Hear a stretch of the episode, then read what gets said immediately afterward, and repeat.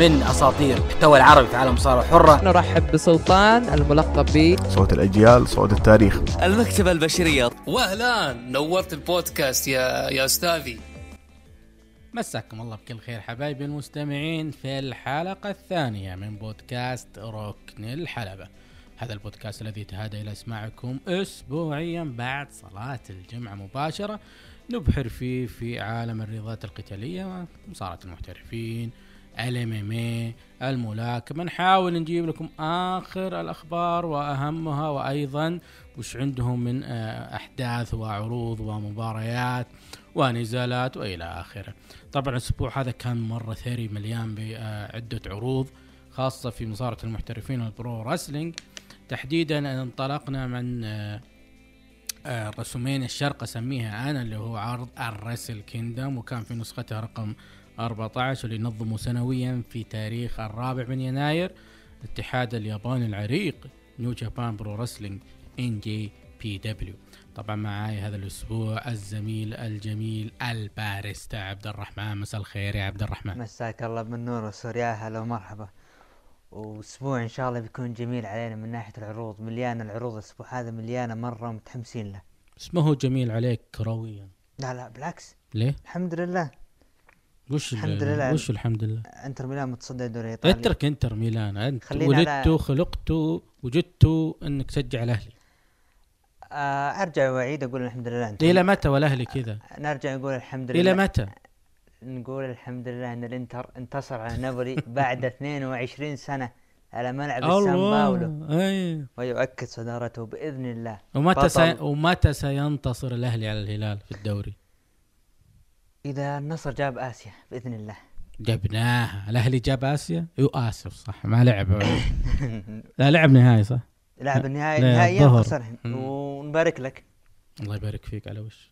آه، حقيقته كأس السوبر. لا عادي بطولات عادي. متعودين إحنا. يعني كملنا إحنا. مم. نحصد من هالبطولات. تحية لجمهور الرائع لجمهور التعاون برازيل القصيم. سكر القصيم رائعين جدا يعني كان ند قوي جدا وأثبت إنه من آه، من نمونة نقول نمونة يعني شلون من طينة نقول أو من مستوى من نفس الليفل للأندية الكبيرة عندنا في السعودية. وكيف لا؟ وماذا صنع العام الماضي؟ آه، إيه ما عندك ما تبي تتكلم عن الأهلي والهلال؟ ابدا. ولا تبي تجيب طاري؟ ابدا. طيب آه عطنا الأخبار. وش عندنا الأسبوع هذا؟ الأسبوع هذا عندنا في أخبار سمعنا في أخبار إن ال WWE. إنه بدأت تجهز عروض السعودية إنه راح يكون في أخب... يعني في شغل غير طبيعي للعروض السعودية. هل هذا صحيح ولا؟ وشوف مصدر الخبر كان آه مايك جونسون مايك جونسون هو صاحب موقع PW Insider Pro Wrestling Insider وهو اللي قال إن WWE بدأت مع نهاية الأسبوع الماضي في إعداد آه، عرض السعودية القادم. لا أستطيع أن أفصح عن آه، معلومات أكثر لكن آه، اللي أقدر أقوله إنه آه، احتمال نسبة عالية إنه يكون هناك فيه عرض بعد الرويال رامبل. احتمال احتمال لا. ما ندري إيش المستجدات. بالنسبة السؤال الذي يتكرر إنه عقود البث التلفزيوني في منطقتنا اللي هي الشرق الأوسط وشمال أفريقيا حتى الآن آه ما في أي شيء آه جديد إلا الكلام اللي قلته سابقا إنه تقريبا بدأ الحديث بشكل جدا آه رائع من ناحية إنه إنهاء هذا الأمر بأسرع وقت وهذا مهم أنا بالنسبة لي لأنه ملينا ملينا من الروابط ملينا من القرصنة ملينا يعني انحدينا كثير على هالأمور بسبة إنه مو قادرين يجلسوا على طاولة واحدة. ربعنا طبعا ما لنا دخل ال WWE ويحلون المشكلة بين أكبر شبكتين عندنا. يعني أنا أق... اللي أقدر أفصح عنه إن هي المشكلة عندنا ما هي بال WWE المشكلة من شبكاتنا حنا اللي مو اللي رافضة إنها تتفق إنه كيف يتقاسمون بث العروض وكيف إنه يعني بصراحة شيء فشل يعني بالنسبة لي أنا. عموما المهم أنه الأمور إن شاء الله ماشية بشكل جدا رائع وجميل. نقول يا رب أهم شيء إنهم يحلون موضوع الشبكة. بإذن الله. آه رأيك بتغريده آه، سي إم بانك على ذا ميز؟ طبعا السالفة هي في عادة شو اسمه ذا البرنامج؟ دبليو دبليو باك ستيج الدبليو دبليو باك ستيج آه، ظهر فيه آه، ذا ميز وكان موجود معاهم. طبعا ذا ميز كان المفترض إنه آه، يكون ضيف آه، أخذ الحساب حق البرنامج. ولما أخذ الحساب كتب تغريدة إنه أنا ماني جاي هنا عشان أغير آه، ال culture يعني ما أغير الثقافة اللي هي جملة شهيرة لسي ام بانك طبعا سي ام بانك زعل عصب تنرفز سوى quote tweet التغريدة حقت البرنامج اللي تكلم فيها ذا ميز عن طريق الفيديو. كتب كلام آه، أقل ما يقال عنه إنه كلام ي- يوضح لك ضحالة الفكر. يعني فكره مرة منحط عقلية آه، جدا ساذجة سهل وبكل بساطة تستطيع أن تستفزه. يعني لك أن تتخيل يا عبد الرحمن أنه الوحيد اللي مبلكني في تويتر هو سي إم بانك. أنا فقط علشان علقت على موضوع قبل أربع أو خمس سنوات والله ناسي عن أنه هو كان ينتقد حملة ال WWE اللي تقام كل أكتوبر عشان سرطان الثدي شفى الله الجميع. وكان كلامه قليل أدب يعني. بالأخير أنت كنت أحد سفراء هذه الحملة فكيف الآن تتكلم عنها بهذا السوء؟ فبلكني. بالنسبة لكلامه فالكلام اللي بقوله التالي هو يمثلني يمثل أي سعودي. أنا سعودي. فولدت ونشأت وكبرت وسأموت وأنا أحمل هذه الجنسية التي ليست ورقة ليست كتابة آه، ليست دفتر أخضر لا هذا انتماء للتربة اللي إحنا عايشين فوقها.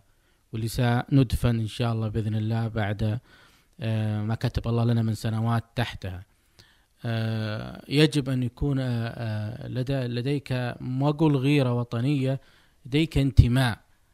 إذا ما ما عندك انتماء وتقول مالي دخل صراعات سياسية وصراعات فكرية وبلا بلا بلا. لا يا حبيبي. يعني نحن نعشق المصارعة. آه، في ناس تحب وتعشق آه، سي بانك. أنا كنت من الناس اللي كانوا يحترمونه. لكن لما يجي يكتب التغريدة هذه المسيئة بهذا الأسلوب يعني جمع كل المساوئ يا عبد الرحمن. فيجب على أي أحد كان من عشاقه أو لا زال من عشاقه يجب أن يقف ضده وقفة. صح إنه بعد ما قصروا الشباب ردوا عليه بعدها حذفها بس هذه لا.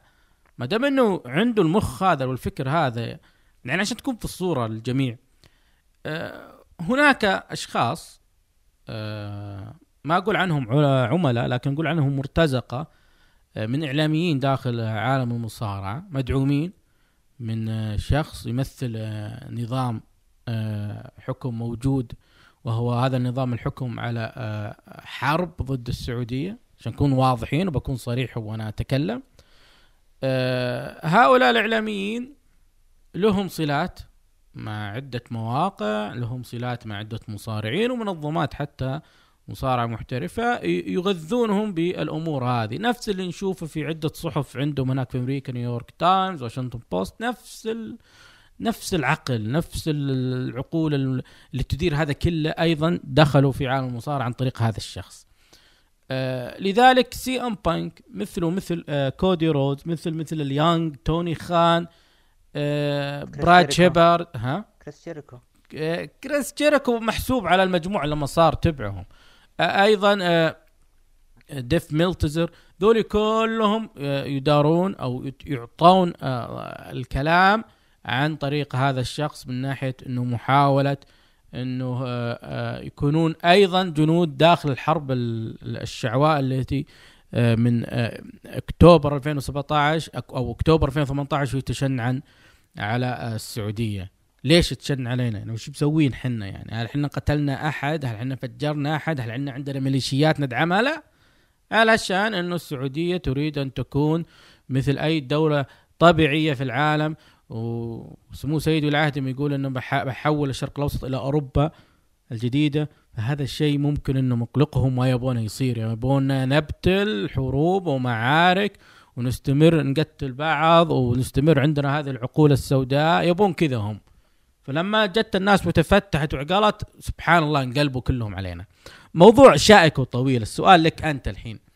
هل الخطوة اللي سواها بانك تؤثر على مستقبله في ال WWE تحديدا لأنه الكلام اللي كاتبه هذا كلام مثير جدا واستحالة ال WWE توافق عليه وإحنا عارفين إنه خلال أسبوعين راح يرجع للبرنامج. فهل راح تأثر عليه بشكل جدا سلبي؟ آه إذا وقع العقد ممكن. لكن إلى الآن دام إنه يعني ال- العقد اللي هو عليه مع Fox ولا مع دبليو ما تفرق. لكن البرنامج آه، إنتاج وإدارة WWE والله ما أدري. يعني صراحة أنا ما أقدر أفتي يعني ما أقدر أقول لا أنا بفتي أنا نعم راح يتأثر.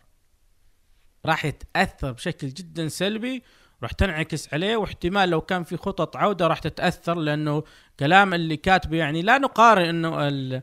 إنه سامي زين وداني براين كان رافضين يجون للسعودية هذه ما لها دخل. هذول ما ما غردوا أصلا. احسن ما كتبوا شيء علنا. ما في شيء علنا كتبوه هذا غبي. والدليل إنه غبي يعني إذا كان ما فيها شيء التغريده ليش حذفها؟ بتقول إن السعوديين يعني حشروه طيب ليش حذفها؟ فأنا بالنسبة لي اللي صار هذا كله يعطيك مؤشر إنه بانك آه، اوجعته تغريدة ذا ميز أو ممكن إنه من ال- الميز من الأشخاص اللي بانك آه، لا يكون له أي احترام. إذا عندك أي إضافة؟ للأسف تغريده غير موفقة من سي بانك هذا اللي أقدر أقوله.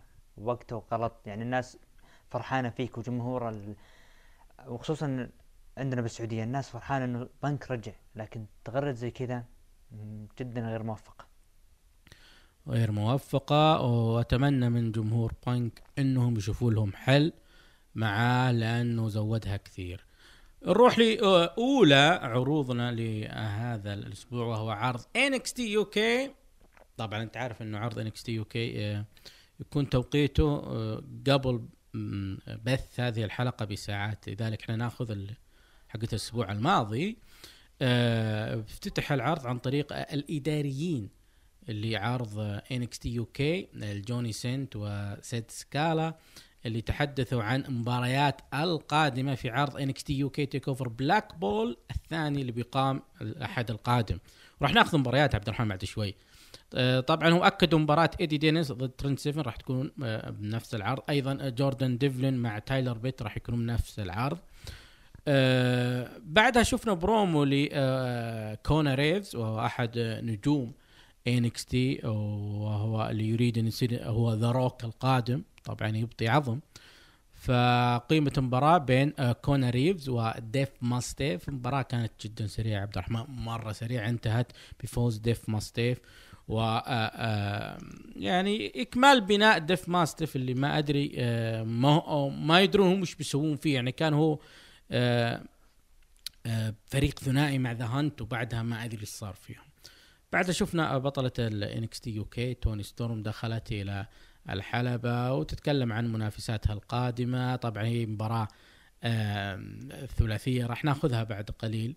بعدها آه، شفنا مباراة لعداوة لعمرها يمكن يعني كم شهر في NXT UK كاشيس أونو AKA كريس هيرو اللي عليه ينحف. عبد الرحمن ما أدري متى بينحف هذا الادمي ما أدري متى بينحف. بس يقدم مباريات جميلة يعني. يقدم أداء رائع يقدم بروموهات جميلة جدا لما تحولها heel بس ما أدري أحس لازم يعني هو شوف مسكين يلبس تيشيرت عشان يغطي الترهلات هذه.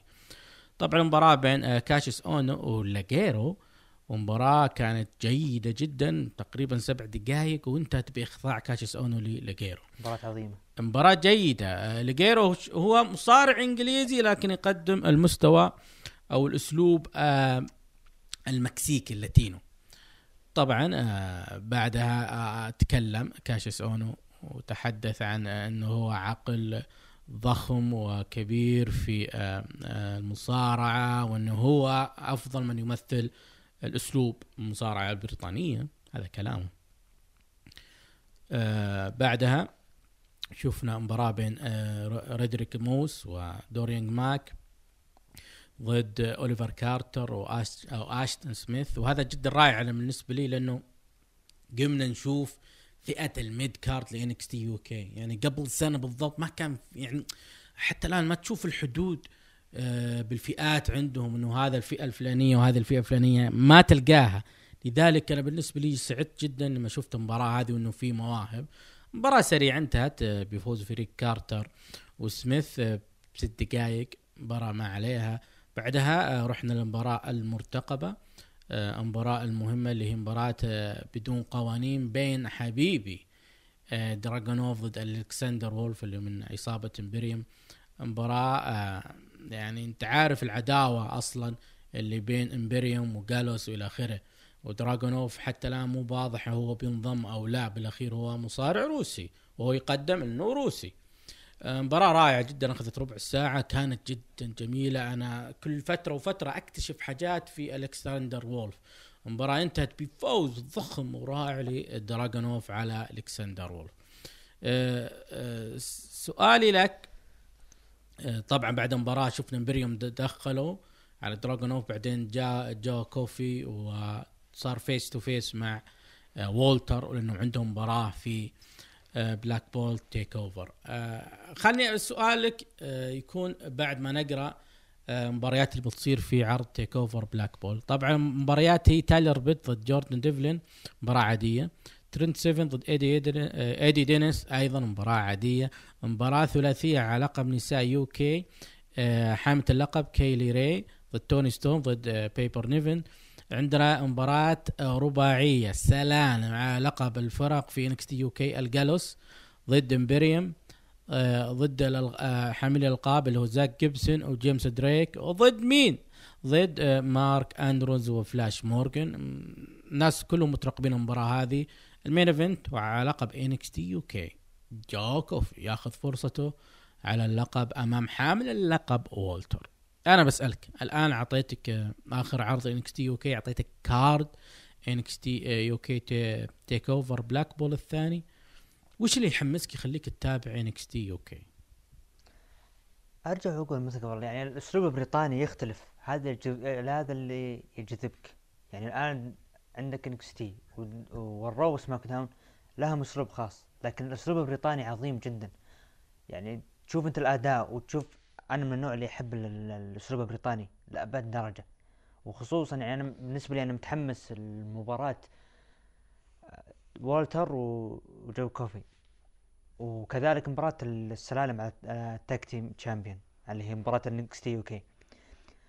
آه برضو لا ننسى تايلر بيت وجوردن دافلن. يعني. تكون مباراة بالنسبة لي يعني أنا منتظرها. ثلاث مباريات هذه منتظرها مرة أنا. آه، النجم الايرلندي اللي كانت WWE تبغاه في فين بلر هل جوردن ديفلين قادر إنه يعوض فيه؟ تحس إنه قادر إنه يسوي الحاجة اللي فشلت فيها WWE مع فين بلر أتوقع. أتوقع وهم جالسين يشتغلون عليه. هم شغالين عليه بشكل إيه، جدا رائع. عليه. طبعا نروح بعدها لعرض 205 Live. عرض المفضل يا عبد الرحمن أخيرا شفته. فرحان فيه إنه موجود إلى الآن. بشكل جدا سريع كانت فيه آه، مباراتين آه، تقريبا لكن كان فيه آه، يعني حاجة سريعة جدا اقيمت بالنص بين ال- الأخوين سينج مباراة سريعة كذا يقولون سكواش.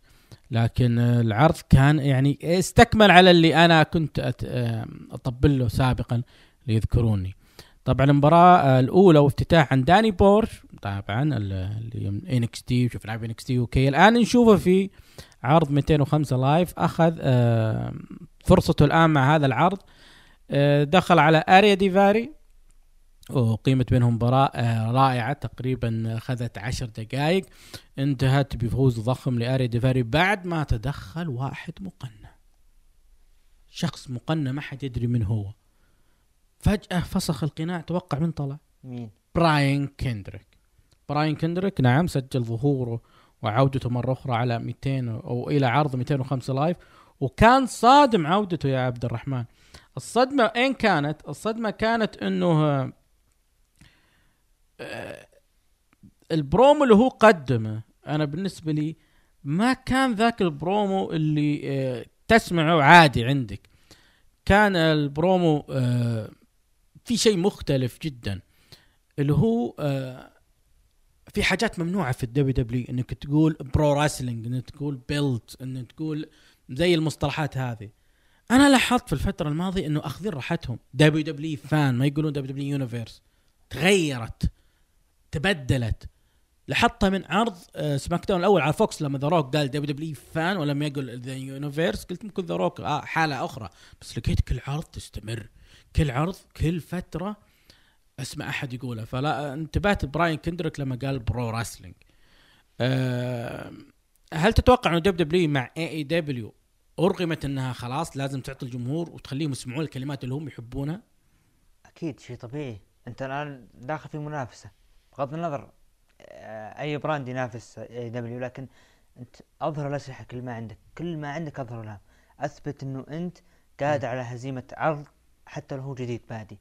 فهم يعطون أب- الأسلحة القوية اللي عندهم. وخصوصا يعني جمهور ال W يعني يعني من زمان هو يحت- يحتاج إنه الكلام الكلمات البذيئة وال- والمصطلحات الغريبة يحتاجها بالبروموهات كلمات بذيئة وش نبي؟ يا عبد الرحمن هم اللي يحتاجونها مو إحنا. هم مين؟ الجمهور اللي هناك. انت تخيل لما الكلمة تنقال هناك الجمهور يستانس. إيش هي الكلمة اللي استنسون عليها؟ كثير ما نقدر نقول طيب آه، كان برومو رائع من براين كندريك نقول له welcome back بعدها قيمة مباراة للأخوين سينج حبايب عبد الرحمن يموت فيهم. خذوا مباراة ضد فريق سكواتش من ممفيس تينيسي. طبعا هذا ال- المدينة اللي كان فيها العارض وانتهت بشكل جدا سريع فوز الأخوين سينج آه الأخوين سينج يقدمون ك- character حلو رائع كذا يعني يعطيك تغيير شوي في العرض آه ال main event وأنا شايفك متحمس له. بطل إنكس تي كروزر ويت مو 205 لايف مو دب دبليو كروزر ويت لا إنكس تي كروزر ويت غيروا الاسم. أنجل جارزا ضد توني نيس. آه، أنا استمتعت كثير في المباراة هذه. المباراة هذه أخذت يعني قرابة الربع ساعة. كانت مباراة يعني جيدة استمتعت فيها. بشخصية أنجل جارزا. طبعا المباراه انتهت بفوز أنجل جارزا بس آه، أو أنجل جارزا. ما أدري عبد الرحمن أنا حسيت إنه إيدي جريرو بدايات إيدي جريرو character إيدي جريرو. اللاتينو الدوري ال WWE كنجم أول هذا هو قدامهم أنجل جارزا. ما أدري انتبهت له جاك اللي جاني الشعور هذا ما حتى شفتهم يروح يستفز الجمهور بعدين آه، ما يتكلم. يعني حسيت بالأجواء هذه هذه أجواء إيدي جريرو. هل ال WWE تبغاها معه؟ هل ال WWE متحمسة معه بهذه النقطة؟ ما أدري. لكن عموما أنا بالنسبة لي آه، صرت متحمس له أكثر وأكثر وأتمنى يوفق في خصم عنيد. أنا شفت ليو راش البطل السابق آه، سواله كم تغريدة وهدده من هالكلام. والله ترجع اللقب حتى كانت عداوتهم ممتازة وترى كان عنده character جميل ب NXT قبل ما يفوز باللقب. انخل انخل آه، جارسا كان جميل جدا. يعني يدخل يدخل مع الحلبة اللي هو يبدأ اللي يروح للمره الكبيرة. إيه. ويحضنها ويدخل الحلبة يعني تح- تقول هذا face. من تبدأ المباراة إلى النهاية هذا heel شخصية يعني غريبة رائع لكنه لا لا لا, لا أنا قلت لك يذكرني بإيدي جريرو إيدي جريرو لا، أنت من مشاهدين SmackDown صح؟ أي تحب نعم. SmackDown. تذكر إيدي جريرو؟ تذكر إيدي جريرو ليش ما نقول إنه الشب اللي ممكن يكون قريب منه أندرادي؟ أنا أحس إنه اندرادي ممكن هو يكون. اندرادي ما في حس كوميدي. اندرادي ما في حس آه، فكاهي. تحسه جدي. حق آه، عصابات. إيدي جريرو لا. فكاهي يطقطق كذا فاهم؟ ما ما, تركب. أنجل جارزا أحس كذا فيه آه، دريو بعد تحس إنه حقين ال gangs وحقين العصابات. فما حسيت إنه أنجل جارزا هو اللي ممكن يعوضنا عن اللي حصل آه، من فقدان نجم لاتيني رقم واحد في آه، في ال WWE. آه، نروح ل WrestleMania الشرق. نروح. متحمس ل WrestleMania الشرق. إي نعم. طبعا Wrestle Kingdom 14 20 20 اقيم ليلتين. بس ما أقيم منه أي شيء ثاني. أو ما اقيم زي آه، أول يعني أقصد يعني. أول كان ليلة واحدة 4 يناير وخلاص. آه، السنة هذه قال لا بنوزعها على الليلتين. آه، تقريبا آه، الأرقام ولغة الأرقام يا عبد الرحمن تقول Wrestle Kingdom نجح كليلتين نجح. لكن هل هم باستطاعتهم يكملونه ولا لا؟ ما حد يدري. آه، طبعا كالعادة في عروض ال New Japan Pro Wrestling مباريات tag team tag team tag team ما راح نتكلم عنها. وفيها مباراة آه، تكريمية لجوشن ثاندر لايجر ما راح نتكلم عنها. نبدأ بالمباريات المهمة. أول مباراة معنا هي مباراة IWGP للفرق آه، حاملي الألقاب آه اللي هو تاما تونغا تونغا لوا خسروا ألقابهم. بعد مباراة امتدت لربع ساعة ضد الأبطال الجدد ديفيد فينلي وجوس روبنسون. بعدها أقيمت مباراة Texas Death Match طبعا Texas Death Match تدري وش هي؟ اللي بال WWE يسمونها Last Man Standing بس.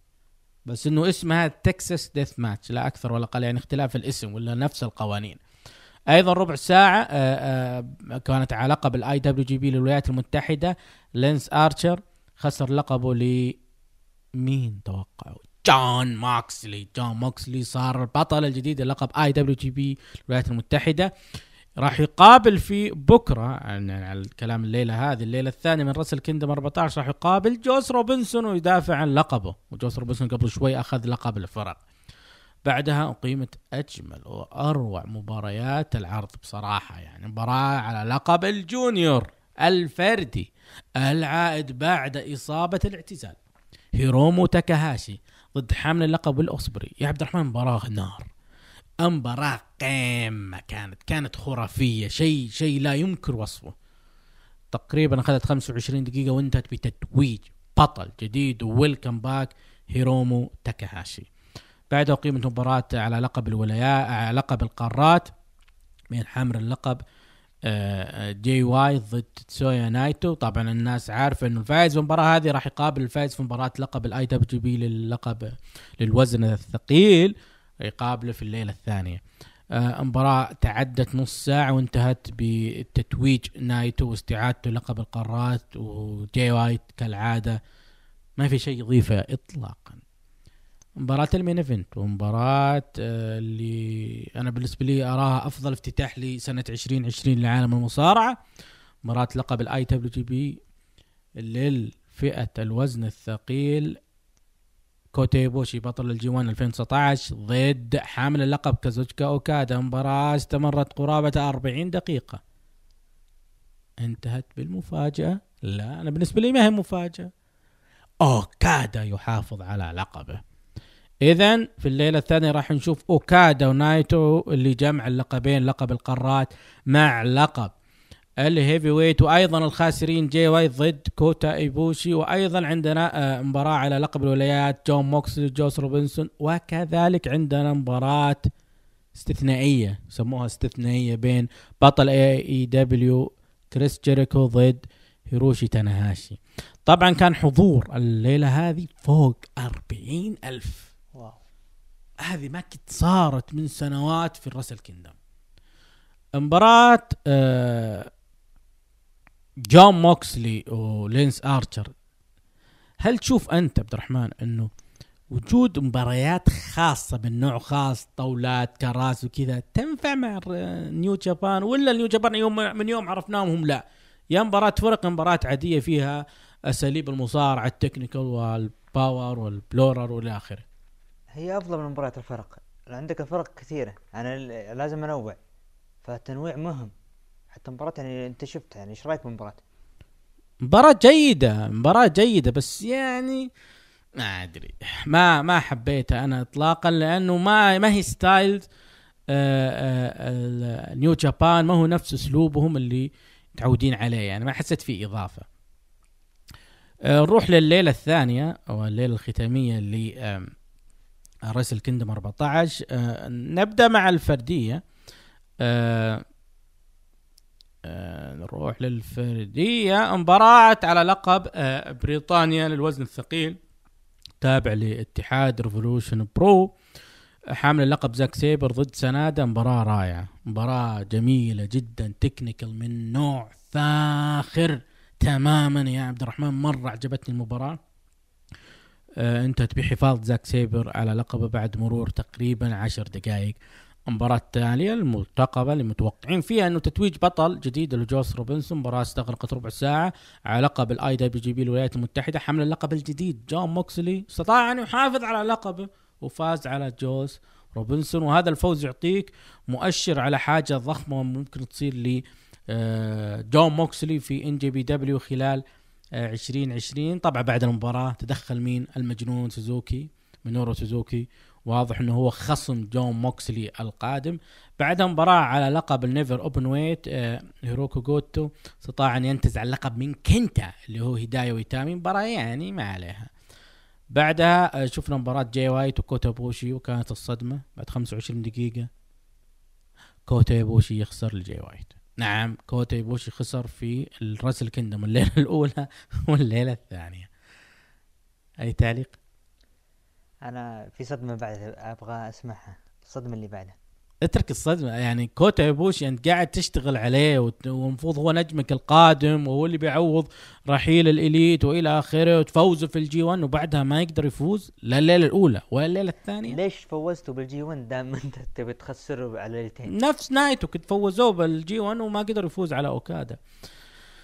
بعدها مباراة آه، أنا منصدم منها. مباراة آه، بطل AEW كريس جيريكو ضد الأسطورة هيروشي تاناهاشي. مباراة استغرقت قرابة ال 23 دقيقة وانتهت بفوز ضخم و يعني ما نقدر نوصفه لأنه ضخم ضخم ضخم.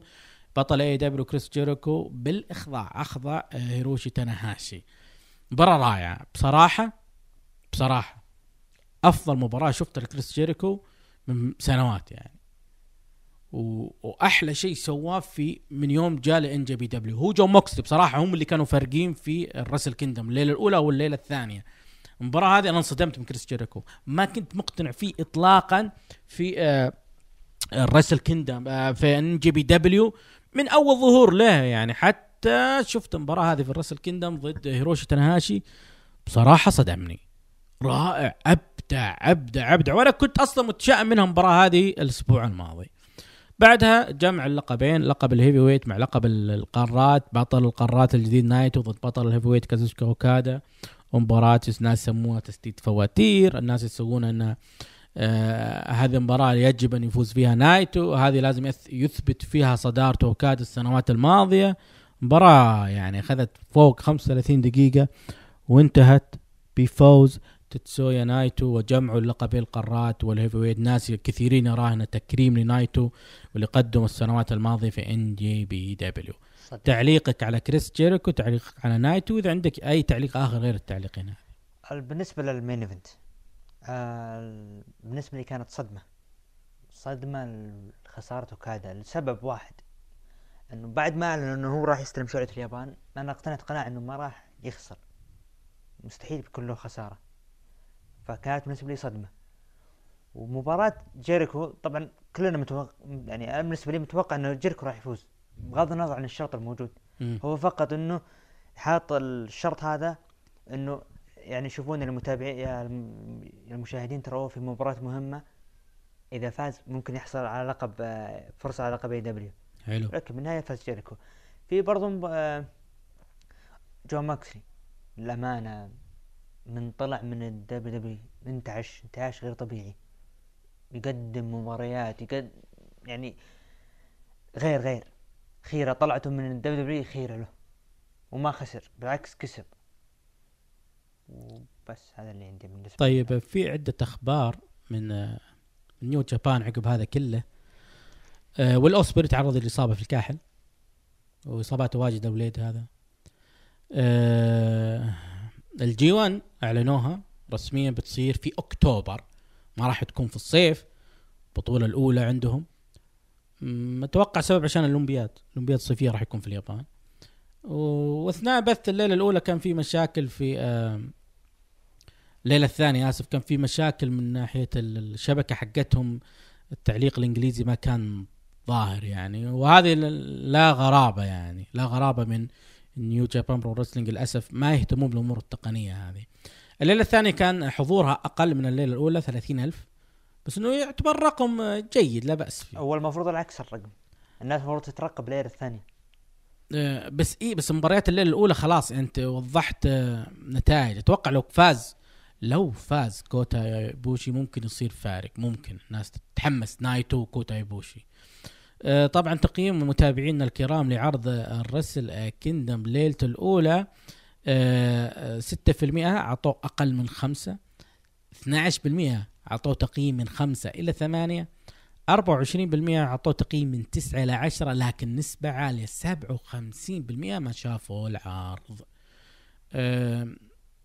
تشوف إنه آه، السبب إنه آه، ليلتين ليلتين عشان كذا الناس ما شافت تشوفها بعدين. نعم. آه، كثرة مباراة التك تيمز لها دور إنه متابع العربي السعودي ما هو يعني فاضي أو ما وده آه، ما في تسويق عندنا في منطقتنا. يعني مثلا لو تشوف الآن استفتاء الليلة الثانية آه، 7% أعطوه أقل من آه، خمسة من عشرة. آه، 16% اعطوه تقييم 5 إلى 8 22% اعطوه تقييم 9 إلى 10 و53% قالوا ما شافوا العرض. يعني تقريبا اللي شافوا العرض الليلة الثانية أكثر من اللي شافوا الليلة الأولى. هذا يأكد إنه ال- العرض اليومين ما أنا ضد الفكرة أساسا. الناس يترقبون العرض الثاني ما يت... مو مش العرض الأول. فعلا هذا اللي طلع عندنا من الاستفتاء. آه كريس جيريكو تكلم بعد نهاية مباراته قال آه ما أدري متى بيكون آه ظهوري الثاني في NJPW السنة هذه لكن الأكيد إنه Wrestle Kingdom 15 راح يكون متواجد. خلاص انت كريس جيريكو من NJPW؟ ولا له رجعة؟ ما أتوقع لي أنا عندي أساس انه إنه حتى التصريحات اللي صارت من ال Young Bucks the Young Young Bucks نعم. إيه. آه إنه جون موكسلي وكريس جيريكو هم لهم يعني اتفاقاتهم الخاصة إحنا ما لنا علاقة بهم.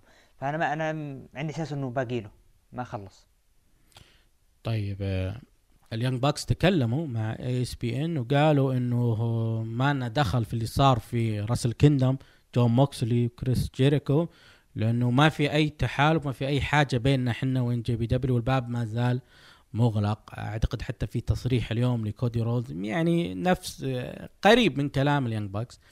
طبعا آه، آه، الآن حطوا على طول منافساتهم NJPW. عرضهم القادم 9 فبراير New Beginning آه، طبعا اللي يكون في أوساكا. راح نشوف مباراة آه، آه، على اللقبين. حامل اللقبين آه، تيتسويا نايتو ضد كينتا كينتا بعد مباراة ال main event في الليلة الثانية دخل على تيتسويا نايتو واعتدى عليه. فهو الآن رسميا منافسه القادم. أيضا آه، راح نشوف مباراة بنفس العرض آه، على لقب الولايات. جون موكسلي ضد مينورو سوزوكي. آه، موكسلي مكمل مع NJPW لكن كريس جيريكو لا. الشيء الجميل اللي تكلمنا عنه الأسبوع الماضي اللي هي جولتهم في الولايات المتحدة. في أكثر من نجم أمريكي راح يكون متواجد. جيف كوب اللي بدون عقد حصري الآن أيضا بيظهر في الجولة. نجوم NWA اللي هو Rock 'n' Roll Express الفريق المخضرم وكولت كابانا راح يكون أيضا مشاركين في هذه الجولة. آه، هل تتوقع إنه بنشوف تعاون بين ان دبليو اي مع ان جي بي دبليو السنة هذه؟ الوقت هذا لازم الاتحادات يعني يصير في تحالف بينهم على الوضع اللي صاير. يعني فرصة ل NWA إنهم يتحالفون مع آه، New Japan هذه فرصة لهم. أنت ترى إنه تحس إنه لازم يتحالفون؟ هو مو لازم NWA يقدمون عروض كويسة لكنه يعني إذا إذا أضفت التحالف راح يفرق معك راح تجيب مشاهدات أكثر مشاهدات مين اللي محتاج الثاني أكثر؟ إن دبليو إي إن جي بي دبليو إن دبليو إي إن دبليو إي بحاجة؟ ما تحس إنه بثهم اللي على قناتهم كافي؟ بالعكس أنا أشوف إنهم بحاجة لأنه أساسا نيو جابان يعني إن دبليو أسبوعي.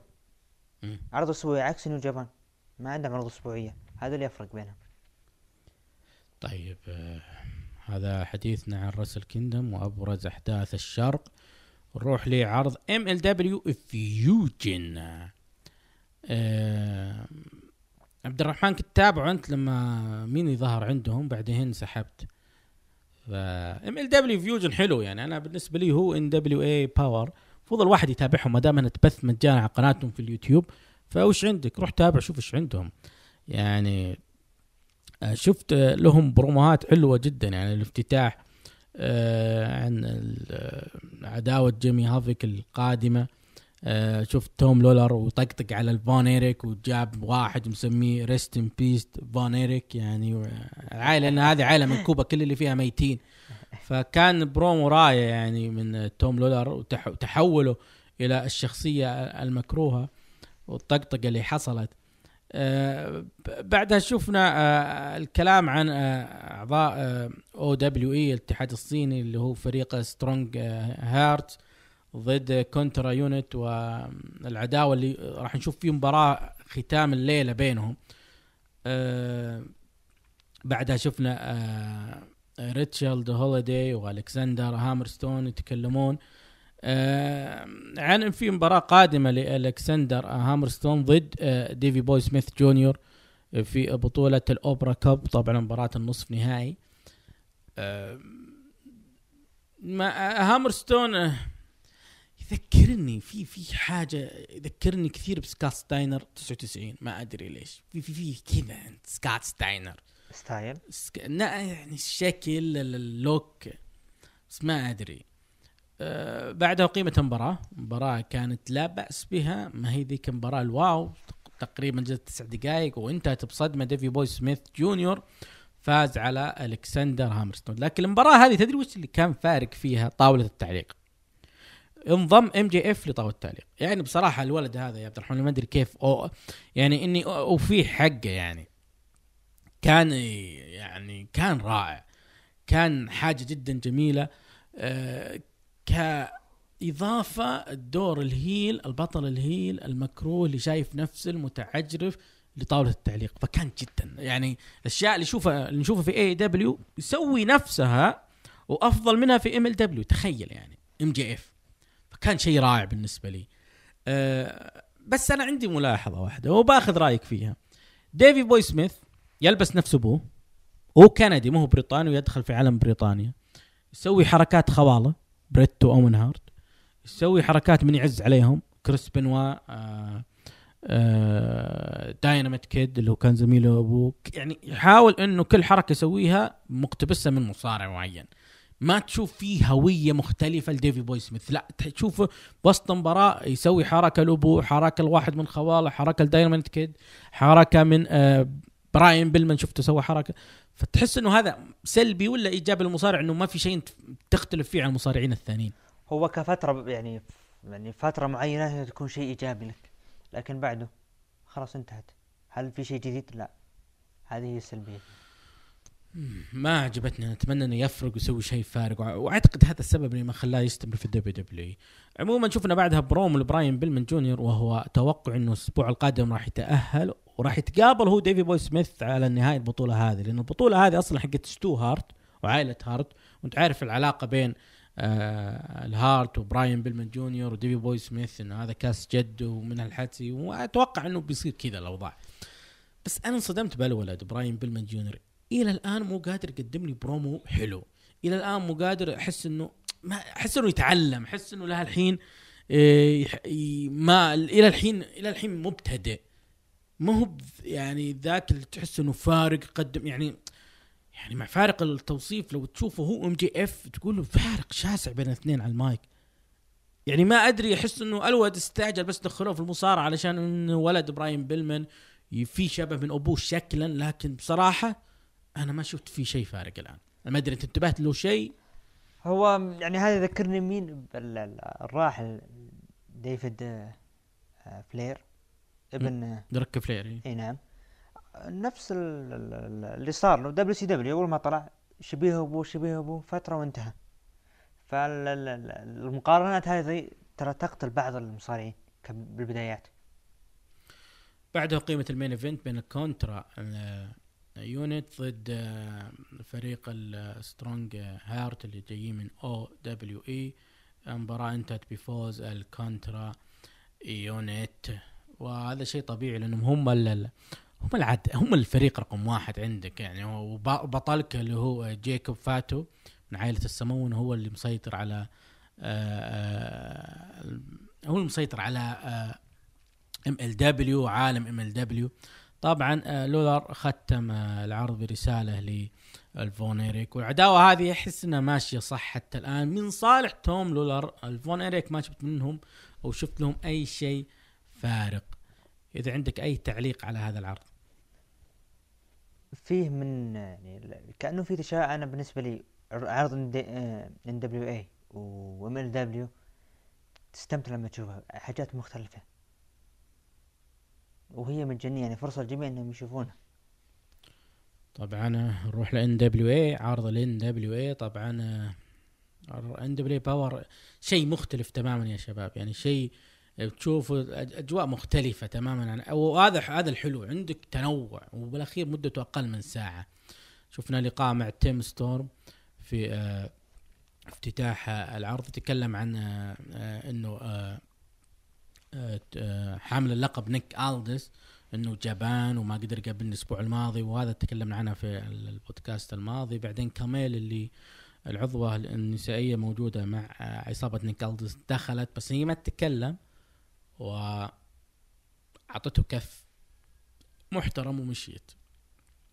بعدها شفنا تصفيات اللقب آه، كاليب كونلي اللي هو زميل تريفر لي صديقي ودخل المباراة مع زيكي دايس انتهت المباراة بفوز زيكي دايس وتأهله تصفيات آه، التلفزيون. بعدين شفنا كويستشن مارك مع ارون ستيفن اللي هو داميان ساندو قدموا بصراحة يعني برومو حبيته أنا. يعني من آه، ارون ستيفنز حبيت الأسلوب اللي تكلم فيه وإني أنا بطل من درجة ثالثة ويحاول آه، يتكلم إنه هو قادر إنه يسيطر على كل الألقاب و... وعلامة الاستفهام اللي معاه. الشخص اسمه علامة استفهام فعلا. ولما يقول آه، كاراتيه. عاجبني ال character والاجواء هذه وأحس إنها ناجحة كثير يعني. والشيء رائع. شيء رائع إن نشوف آه، آه، آرون ستيفنز قادر يقدم شيء مختلف عن اللي كان يسويه في WWE أو الضياع اللي كان موجود أيام امباكت ثندر روزا ضد ODB مباراة انتهت بفوز ثن- ثندر روزا. بعدها جاء نيك ألدس وتكلم. عن آه، اللي حصل مع تيم ستورم اللي حصل الأسبوع الماضي. وأنا أعجبني أعجبني حديث آه، نيك ألدس أحس إنه بطل heel صح؟ ثقيل ثقيل مرة مرة مرة مرة على المايك. أعجبني لما حاول يستفز الجمهور لما حاول يطلع شيء من الجمهور ولما يسمع كلمة كذا شاطحة يرد عليهم. ال- الأسبوع هذا أفضل من الأسابيع الماضية. قدم حاجة حلوة من ناحية استفزاز آه، الجمهور. آه، ما أدري آه، تذكر لما كيفن اونز كان مع كريس جيريكو تذكر ذيك الفترة؟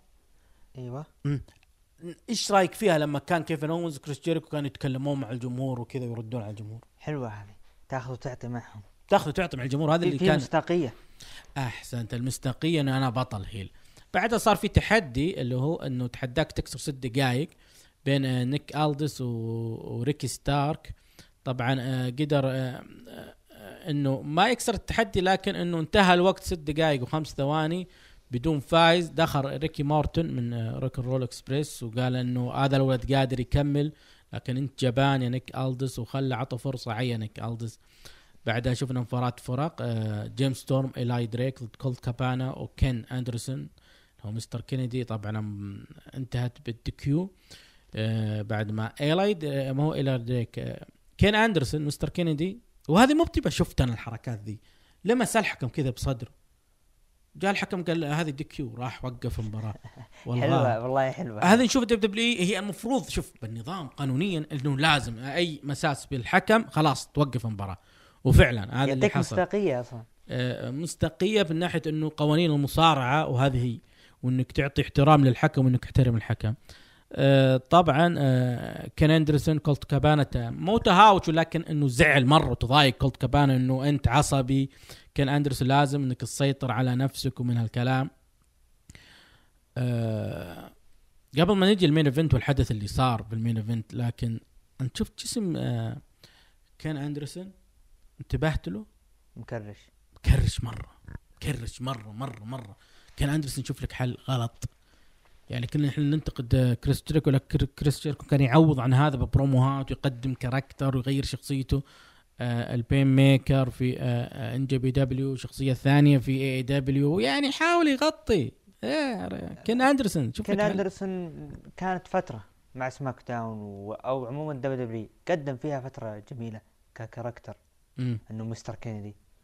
الآن خلاص ما ما أحس إنه عنده شغف ابدا.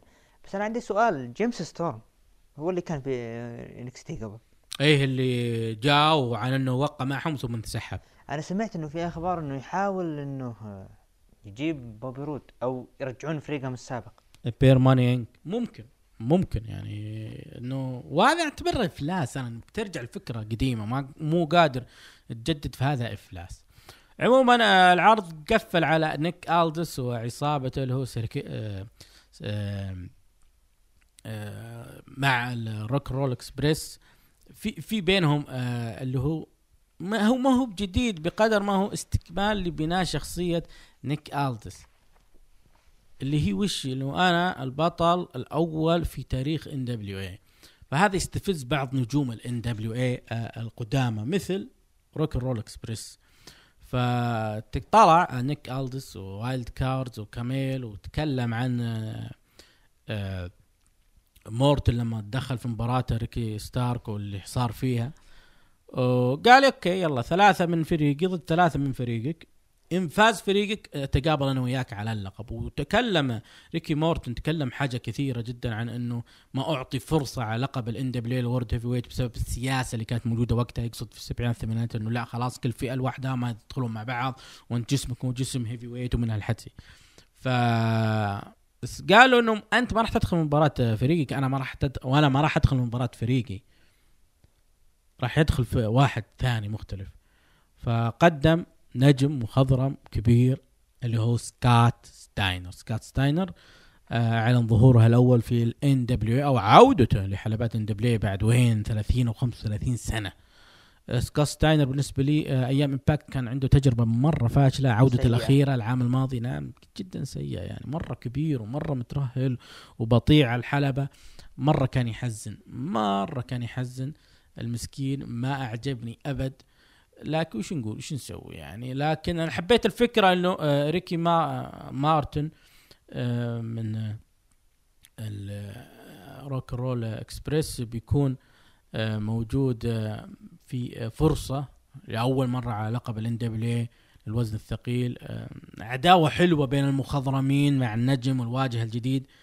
طيب حتى في ال- البرومو الافتتاحي لتيم ستورم قال كلمة لما الجمهور يعني قاموا يتكلمون على نيك الدس قال مهما كان لازم نحترمه هذا هو البطل الأول لهذه الشركة فلازم نحترمه. فيعجبني إنهم محافظين على ال tradition وعلى آه، مصداقيته. فإذا كان لك نجم مفضل في ال NWA مين هو يا عبد الرحمن؟ نيك نيك البطل. البطل. عظيم شخصيته عظيمة. شخصيته ال heel جميلة عليه. مرة عجبك. مرة. أنا ما أدري بس أنا وإذا تبغاها بالعاطفة مستر كندي أنا عندي إيلاي دريك مرة عجبني أداؤه في ال NWA أيضا أرون ستيفنز. دايما سندا عجبني مرة وشغله حلو في ال NWA طبعا آه، هذا هو أغلب العروض اللي كانت آه، موجودة هذا الأسبوع. طبعا بعد قليل سنبدأ بعروضنا الرئيسية. عطنا سالفة آه، يزيد. شغلتني فيها اليوم؟ إيه هذا ولد ولد عمي.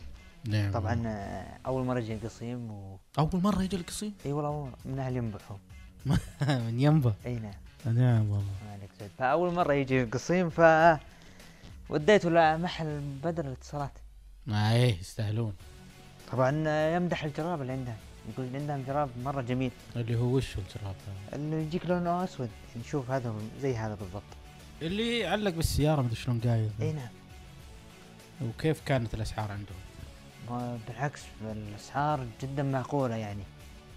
يعني يكفي أن عندهم شيء مضمون لذلك إذا أنت محتاج أي إكسسوارات إضافية لجهازك سواء إذا كان iPhone Android آه، مر آه، شركة أو مركز البدر للتقنية والاتصالات شارع الصالحية في عنيزة لا يفوتك. ترى عندهم أسعار مرة حلوة. عطنا عرضنا اليوم. عندنا العرض الأزرق. عطنا بسم الله. نبدأ اليوم. عرض SmackDown. نقيمه في قاعة Little Caesars Arena في ديت في ديترويت ميشيغان. التقى داني براين وذا ميز خلف الكواليس قبل بداية العرض. تحدث ذا ميز أن الفيند كان يعني منزله وذهب إلى غرفة بنته وأنه يريد الانتقام منه وسوف يأخذ كل شيء يهتم فيه ذا ميز وفي كل شيء يهت- يهتم فيه ذا فيند. وأكمل حديثه ذا ميز أن دا أن أنت يا داني براين تستحق الفرصة الفرصة لأنك هزمت آه، الماضي وأتمنى أن ت- تنتصر عليه في ال Royal Rumble. تعليقك؟ والله شوف مع احترامي الميز وبراين يعني قصتهم مع الفيند ما إلى الآن ما قدرت أستصيغها. عداوة براين وميز مع الفيند وإنه الفيند منكد علي أنا ذا ميز بس في حاجة حلوة صارت وسط العرض راح نتكلم عنها. طبعا ابتدى العرض في نزال فرق آه، آه، نسائية طبعا ثلاثية. بين فريق بيلي بيلي وسا وساشا بانكس ضد دينا بروك وليسي إيفنز. وكذلك ضد أليكسا بليس ونيكي كروس. وأنتهت المباراة بانتصار فريق دينا بروك وليسي إيفنز عن طريق تثبيت دينا بروك لساشا بانكس. ومدة المباراة كانت 13 دقيقة. تعليقك انه تعليق. أنا عندي تعليق. تفضل. دينا بروك؟ ثبت ساشا بانكس؟ وإذا ثبتت ساشا بعد كل هذا علشان باتيستا؟ ما لها دخل ب... أنتم كل شيء عندكم باتيستا ما لها دخل باتيستا. ما له دخل ما له دخل خلف الكواليس ذا ميز صادف فريق نيو داي وتحدث آه بيج إي. إنه ماذا سوف آه، تفعل الاح- الاحتفال بالسنة الجديدة ورد ذا بأنه ليس بم- بمزاج جيد ولكن قاطعه كوفي وقال يعني شايفين الرجال متنكد وحالته حالة وبراي وايت الفيند منكد عليه يوم وجايب بيت أكثر من مرة وتروح تا بيج اي تا- تشوفه مكشر كذا وتقول آه، كيف تحتفل بالسنة الجديدة؟ طبعا آه، كوفي حاول يرجع. البيج إي وقال إنه أنت ما قصرت إنه خلال عقد كامل تصدرت main event راسلمانيا. وتزوجت ما- ماريز. ولديك طفلين. وكنت أكثر من حمل آه، ألقاب خلال هذا العقد. وأن العقد القادم سوف تكون لك ألقاب أكثر.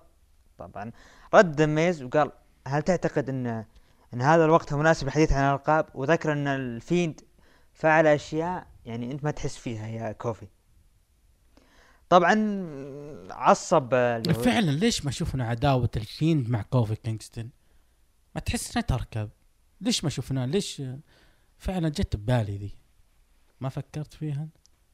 آه والله أنا بالنسبة لي ما ما ح- ما أحس إنها منطقية أساسا كوفي وذا فيند من ناحية الأسامي هذا كوفي له قصة وهذا ذا ميز له قصة طبعا آه بعد ما يعني بعد كلام كوفي ذا ميز ضرب الصحن اللي فيه البانكيك وعصب بيج إي. مصابيب اسمها أو المصابيب عصب بيج إي و...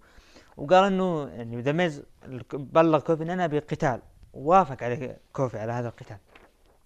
طبعا في الحلبة شاهدنا إلايس يعزف وكان يسخر كما حصل في الأسبوع الماضي ولكن هذه المرة سخر من سامي زين وشين ميكمان والريفايفل وزيجلر ومع إيش ال- عنده على شيء كبار يا شيء كبار خلاص مبتعد. شيء فيه. ممكن يرجع؟ عداوة معه؟ هو بيرجع أكيد بس نشوف شلون بيرجعونه عاد.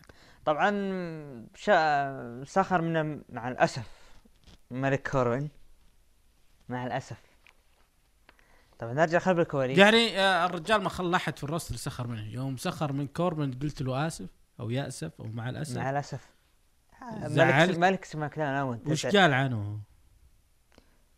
أه تكلم عليه إنه يطقطق عليه إنه يعني خسر فرصه والى آخره والآن هو يدعي إنه هو الملك طيب هذه ما هي طقطقة هذه حقيقة مين اللي فاز بال بطولة الملك الحلبة؟ وبعدين فاز ببطولة ملك حلب مثل فوزه في الحقيبة وما قدر يصرف ولا قدر يسوي حاجة مين اللي فاز ببطل آه ملك الحلبة؟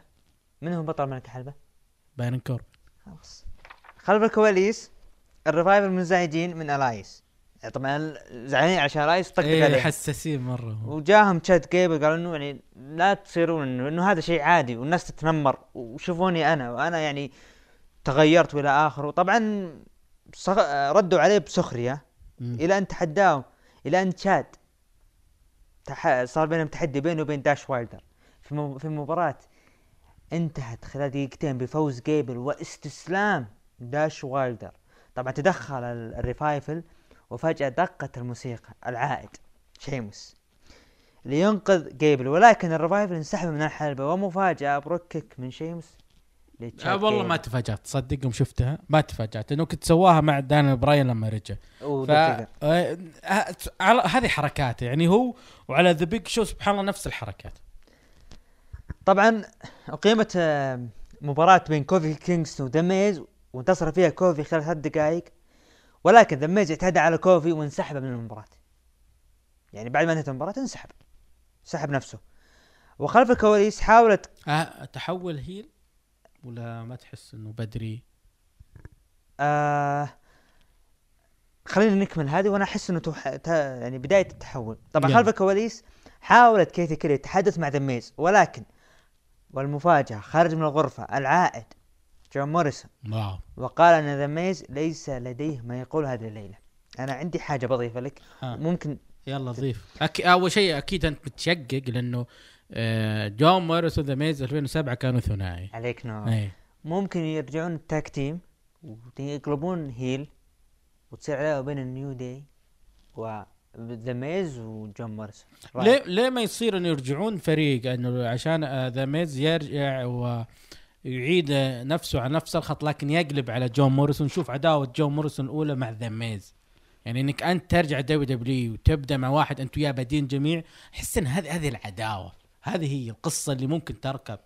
إنه WW ما هي بحاجة فرق جديدة تحديدا فريق قديم ذا ميز وجون موريسون. نفس اللي صار مع شين مكمان ذا ميز ترى أتوقع راح تتكرر لكن هالمرة بيكون ال heel ذا ميز. هذا توقع عندي. طيب أنا عندي لك إضافة. أنا أشوف يعني ممكن تكون كويسة ذا ميز. ليش ما يكون اللي حصل خلف الكواليس بين النيو داي وذا ميز إنه يتحدون ويجيب طرف ثاني معه. طبعا هي ديرة جون موريسون فيروح يجيب جون موريسون ويلعبون مباراة في نص المباراة تقلب عليه ذا ميز. يقولون إنه خلاص أنا وصلت مرحلة إنه هذه هي آه، هذا اللي أنا أتكلم عنه. طبعا أجرت كيثي كيلي لقاء خلف الكواليس مع براين وزميله مباراة ال main event رومان رينز. وتحدث براين إنه مستعد ل... إنه مستعد لذا فيند وسوف ينتصر عليه. ورد عليه رومان رينز يعني أنا راح أفوز بالرامبل وراح نتقابل بالمانيا إذا فزت على ذا فيند. وراح أحاول استعيد لقبي اللي أنا ما خسرته. عندك تعليق؟ لا تعليق على رومان رينز. لكن ما أنا أقول وأعلنها رومان رينز لن يفوز في مباراة الرويال رامبل. يا رب. لن يفوز. إن شاء الله بارون كوربن. طبعا لا رومان رينز يفوز أزين. لا لا لا لا أشوف كوربن يفوز. طبعا. أوتس لعب مباراة ضد درو جولك ومدة مباراة دقيقتين وانتصر فيها أوتس. تعليق. أول شيء welcome back درو جولك بس أوتيز وقصة ماندي روز. أنا خل زع- شوف كيف تنتهي عليه يعني؟ أنا زعلان على درو جولك للأمانة. لا لا ما عليه ما دام إنه يطلع في العروض الرئيسية اموره ورجع ال PowerPoint حقته فما عليه الأمور طيبة حتى الآن. طبعا نروح للمباراة اللي بعدها. برون سترومان لعب ضد سيزارو وانتصر في المباراة وكانت مدتها تسع دقائق. تعليق؟ حلوة العداوة سترومن مع شيم مع ناكامورا سامي زين سيزارو آه كلهم أخذين أجواءهم. يعني بصراحة تحديدا أنا فرحان لي سيزارو وناكامورا بدوا ياخذون يعني زخم كبير جدا ومع وجود سترومن حلوة. في حجم مختلف نشوفه بس يفكونا من الرقص ما نبي رقص. طيب أنا يعني عندي إضافة له. إيش رأيك لو يعني الأسبوع هذا لعب ضد سيزارو. ليش ما يلعب الأسبوع الجاي ضد سامي زين؟ والأسبوع الثالث يلعب ضد ناكامورا. ما أحس- ويتحداوا على اللقب. أحس إنها هي حلوة يعني إنه أنت هزمتهم الثلاث وتبغى تلعب على اللقب. هو أكيد هي بتنتهي إنه ناكامورا يدافع عن لقبه قدام سترومان لكن ممكن يبونها للرويال رامبل وهذا أنا العيد. خلها الرويال رامبل أفضل. طبعا الأسبوع القادم راح تكون في مباراة بين لاسي إيفنز وساشا بانكس. عندك تع... تعليق؟ لا تعليق هذه تخصص كانت عاد نروح لل main event. رومان رينز وداني براين ضد الملك كوربن ودوف زيجلر. في بداية المباراة تدخل الفيند طبعا بضحكات لكن استكملت المباراة. ولكن في نهاية المباراة على النهاية تدخل الفيند على براين واعتدى عليه وبعدها اختفى الفيند وانتهت المباراة. مع الأسف بال DQ لصالح فريق براين ورينز. ومدة المباراة 13 دقيقة. ليبقى الملك كوربن في الحلبة مع رومان رينز. واعتدى عليه وساعدوا زيجلر ليربطونه. هي تسمونها أنا أسميها كلبشات اللي تبع الشرطة هذه. طبعا آه، وحاولوا إلقاء طعام الكلاب وأنت بكرامة عليه سلام. والمستمعين. وفجأة دقت موسيقى العائدين ذا اوسس وساعدوا رومان رينز. وبذلك ينتهي العرض. رأيك؟ أول شيء أنت غير محايد بتقريرك لمباراة ال main event. أنا زعلان. إيه لا لا غير محايد. المفروض إنه تكون محايد بغض النظر عن مشاعرك وعن نجمك المفضل كيف كان نهاية المباراة عليه. لكن أنا أرى إنه أنت كنت غير محايد والمفترض إنك أنت هنا تكون محايد يا عبد الرحمن. ال- آه، البارون كورب كان قريب من الفوز. طيب. كان- قريب من الفوز لكن الله يسامحك يا فيند كم. تعطيه العرض؟ أنا بالنسبة لي من عشرة. آه بما إنه رجع جون موريسون وشيمس أعطيه سبعة من عشرة. آه أنا أتفق معك. سبعة إلى سبعة ونص من عشرة. نجم العرض؟ نجم العرض أنا بالنسبة لي أشوف إنه صعبة لكن ممكن نقول داني براين. أنت تقول داين براين أنا أقول شيمس. عودته بهذه الطريقة بهذا الأسلوب كان جدا رائع. كم كان ال rating؟ طبعا rating سماك داون آه مليونين و400 ألف مشاهد.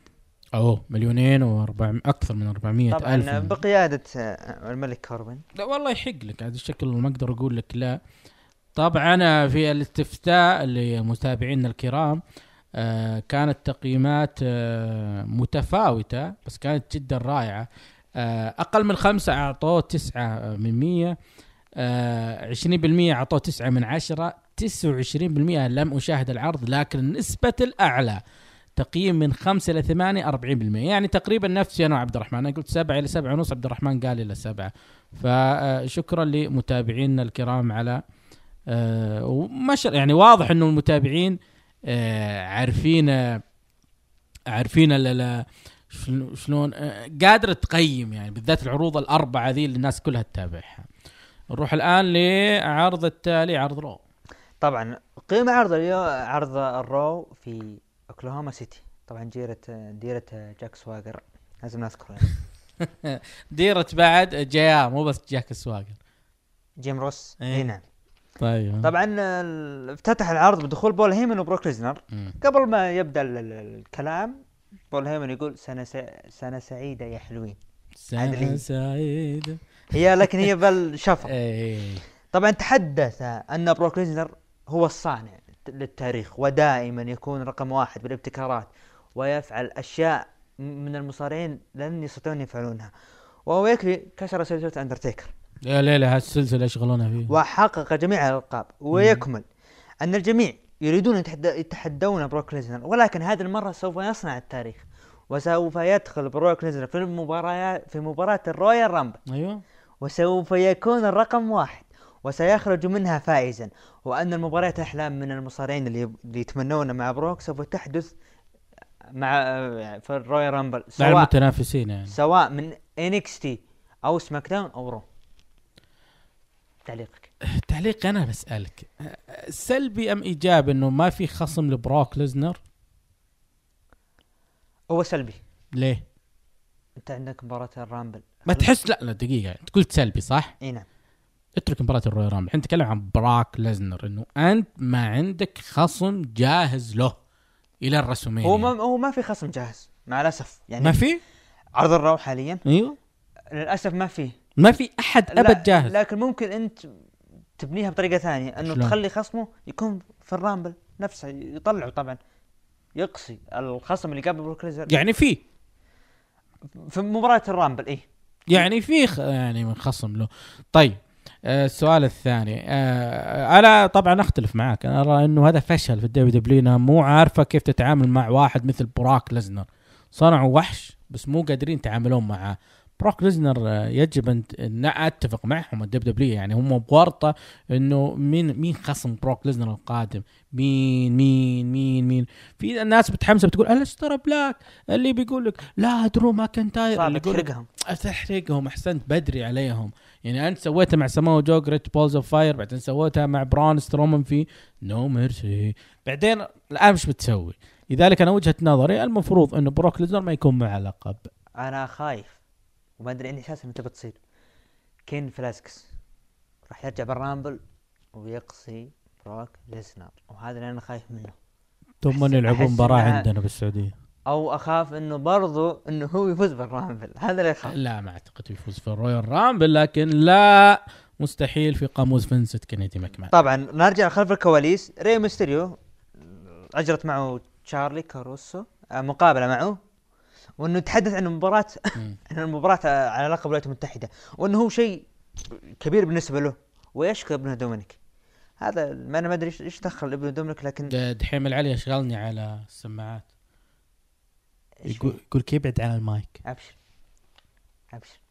ولا يزعل. مثل طيب اسبوعي راح. أنت ليش تكلمني وليش ما تكلمه هو؟ ما أنا بيني وبينه تتش ها؟ عقب الأسبوع راح. طيب طيب. كمل كمل عبد الرحمن دحين ما يسكت.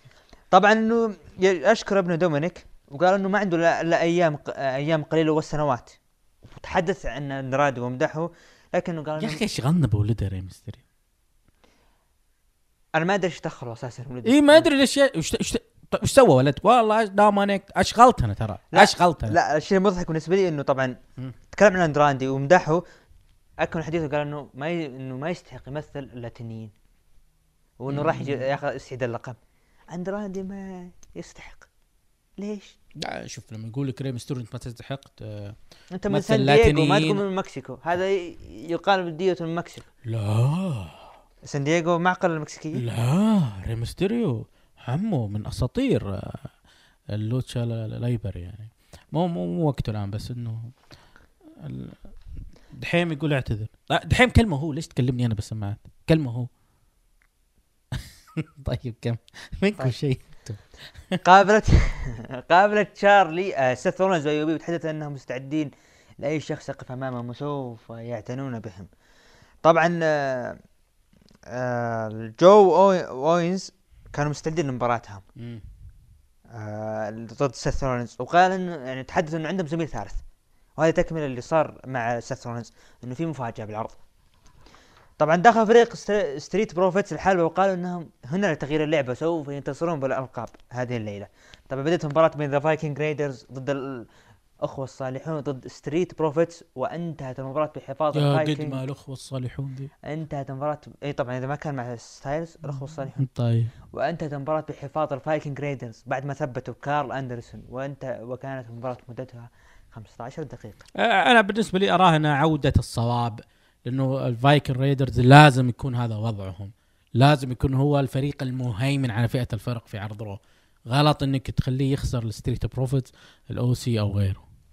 طبعا بعد المباراة شاهدنا اوينز يعني يحاول يتلقف يعرف منه الزميل الثالث. طبعا دخل وطلع وعرف منه وابتسم بيكي عجبتني. أنا عجبتني فكرة إنه في شخص غامض موجود. أنا مرة حبيته حتى لما جاء أنا حبيته طبعا راح يكون في تعليق نهاية العرض. طبعا بيكي لينش دخلت الحلبة وتحدث عن الأحداث اللي صارت معه وكيف مباراة الرامبل العام الماضي اللي خسرت اللقب لصالح أسكا وانها غيرتها. لكن قاطعتها آسكا وبدأت تتحدث بالياباني. أول كلمة قالتها بيكي لينش لكمت آسكا وطلعت من الحلبة عندك تعليق؟ يا رب تسويها آسكا تفوز يا رب. وال tag team عادي تجمعهم كلها طبعا موجو رايلي قابل إيريك روان وطلب أن ينظر بال قفص. القفص. ورد عليه روان إنه قبل ما تشوف لا تعلم أحد. وبعد ما شاف بدأ بالصراخ و... وهرب. وهج. توقع وش في القفص؟ راس لوك هاربر ليش؟ لأنه قال أنت مجنون. لا لأنه قال أنت مجنون أنت غريب الأطوار لا over هذا. إي ردة فعل موجو راولي يحسك إن الموجود شيء مرة مو شيء ما. طبعا تكملة له. صارت مباراة بين إيريك روان ضد jobber وانتصر بها 30 ثانية. آه، كالعادة. ذا روك مستحيل إيريك روان يفوز ب 30 ثانية. بعد المباراة آه، مسك ال jobber يعني أنت الحين آه، تقول إن إيريك روان يحاول يصير زي ذا روك لا إنهم إنهم يضخمونه. 30 رو ثانية. روك مضخم؟ لا لا إنهم يضخمونه ويبونه. إيش؟ أنا جالس أشبه يعني. اي طيب. لا لا روك ما نقدر نقول له شيء. طيب. طبعا آه، مسك الجوبر وسحبه للقفص وش... و... أو بعد ما بعده للقفص وجه الجوبر كله ماء. آه، كله ماء كله دم. تعليقك أنا شوف إذا ما انتهى بشكل شيء صادم قصة إيريك روان فاللي يسوونه هذا كله فاشل. لا لا زلت أقول القناع قناع. قناع؟ قناع موجود. ممكن بس, بس ما راح يكون قناع قديم. بس ردة فعل موجو راول يقول أنت غريب الأطوار أنت مجنون أنت تحس إنه في شيء مو كويس موجود في القفص. والله ما ندري. بحيرنا. بدأت المباراة بين ري ميستيريو واندرادي وقدم مباراة رائعة من الطرفين. ويا جمال لاتنين بالمباريات اللي رائعين هي. جداً. طبعا ثبت ري ميستيريو أندرادي. بعد ما وصل الحكم للرقم ثلاثة تفاجأنا أن الرجل أندرادي على الحبل. بعد ما شفناه على الحبل آه الحكم طبعا هو أعلن انتصار ري لكن فجأة غير رايه. ليش؟ عشان رجل أندرادي. طبعا بعد ما آه تم يعني بعد ما تم التشتيت آه ري ميستيريو حاول إنه يرجع يرجع للمباراة ويحاول ينتصر لكنه ضرب زيلينا فيجا وبعد ما ضرب حاول إنه يعني يركز في المباراة ما قدر لكن انتصر أندرادي وحافظ على اللقب وخلع القناع من ري ميستيريو واحتفل عند مدخل الحلبة تعليقك وش صار على البرومو؟ طبعا البرومو اللي خلف الكواليس اللي صار آه لما دخل عليه ري ميستيريو طبعا تحدث إنه إنه إيه. انهم آه، تحدث إنه أنا فزت وأنا معي ال- ال- القناع هجم عليه ري ميستيريو ويعني ولا هجوم طبعا عنيف لأنه أنت خذيت شيء مني خذيت القناع فاستعاد القناع هي ليش أنا ركزت على البرومو؟ لأنه يبين لك إنه عداوة لم تنتهي بعد وإنه آه، القناع آه مو معناه إنه انتزع القناع منه معناه إنه نهاية ري ميستيريو لا أنا أرى إنه لا لسه مكمل أنا وياك لسه باقي فصل جديد بيني أنا وياك لأنه جاء وهاجم وأخذ القناع ولبسه يعني ليست نهاية المطاف وما أدري أنا ما يعطي مؤشر إنه ري ميستيريو ممكن يترك القناع وممكن يفزع يعني يطلع بدون قناع لأنه القناع هذا شيء تسويقي شيء منتج أقدر ابيع أنا ال WWE. فري ميستيريو بدون قناع ما يكون في منتجات. فهذا وجهة نظري أنا.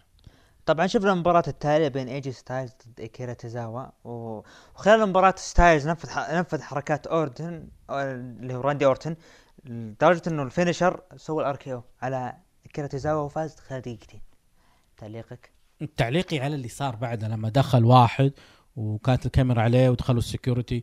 هذه لخط- لخبطة فظيعة. يعني الناس تمدح بول هيمن واللي سواه بول هيمن الاسابيع والأشهر القليلة في قبل قبل البرومو ال- لا أنا مو بلاش إيه هو المفروض إنه هذا هو هو المطوع اللي يقرأ عليهم. فالمفروض إنه يقولون ال security ما كان عندهم علم عنه.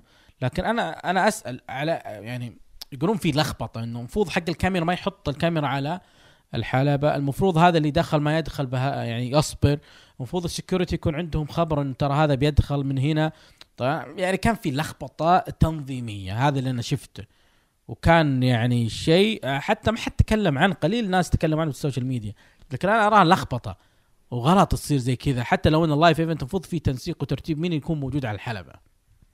طبعا آه، هذا بعد مباشرة بعد اللي صار ال- اللي هو القسيس يسمونه. طبعا لانا وبوبي لاشلي دخلوا حلبة وأعلنوا زواجهم وبدأوا باللوم على الجمهور.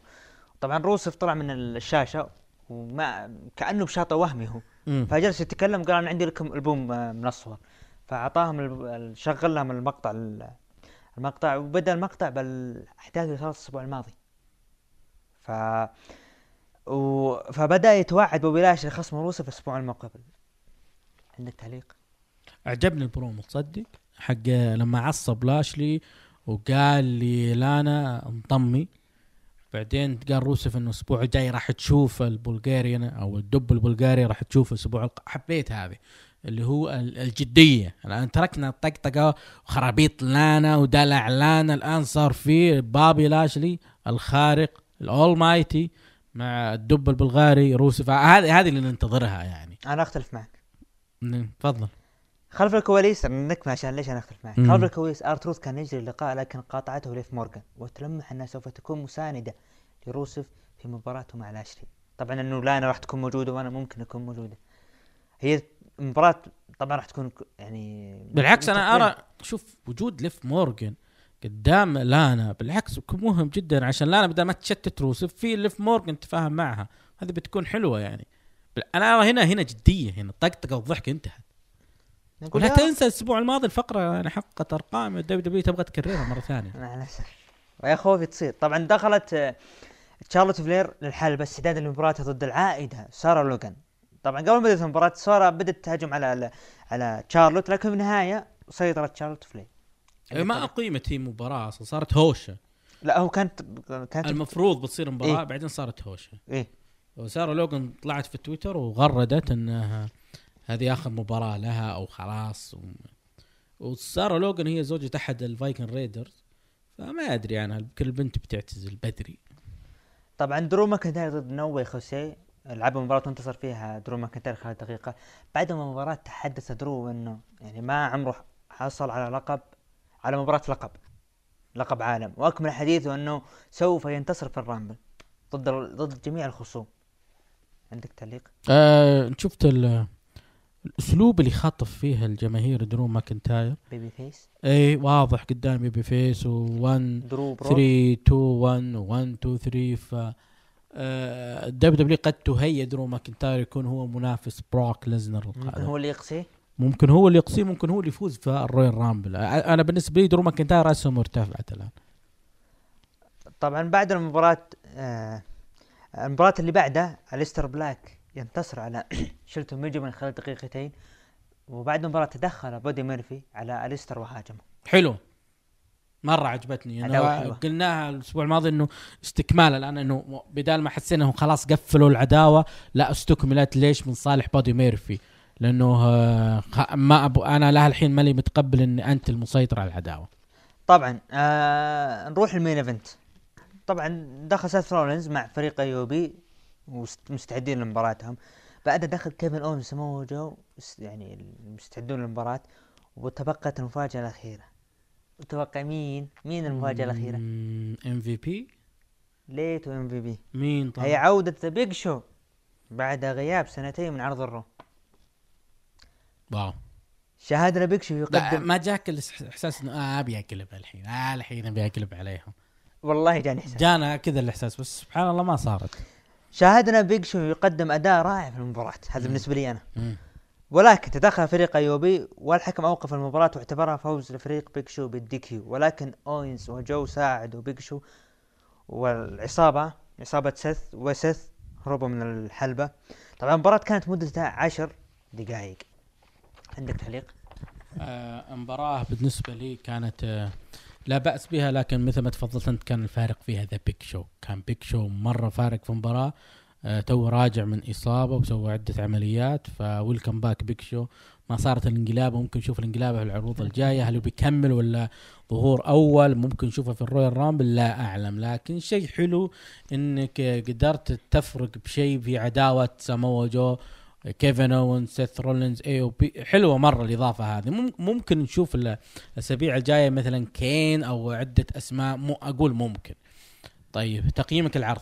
قبل التقييم في ال- ال- المباريات أعلنوها بالعرض الأسبوع الجاي. طبعا المباراة ال- أليستر بلاك ضد باد- بادي ميرفي. هي الأسبوع الجاي راح تقام. وراندي أورتن ضد إيه جي ستايلز. وكذلك بروك راح يظهر الأسبوع الثاني على التوالي. حلو. وروسيف ضد بوبي لاشلي.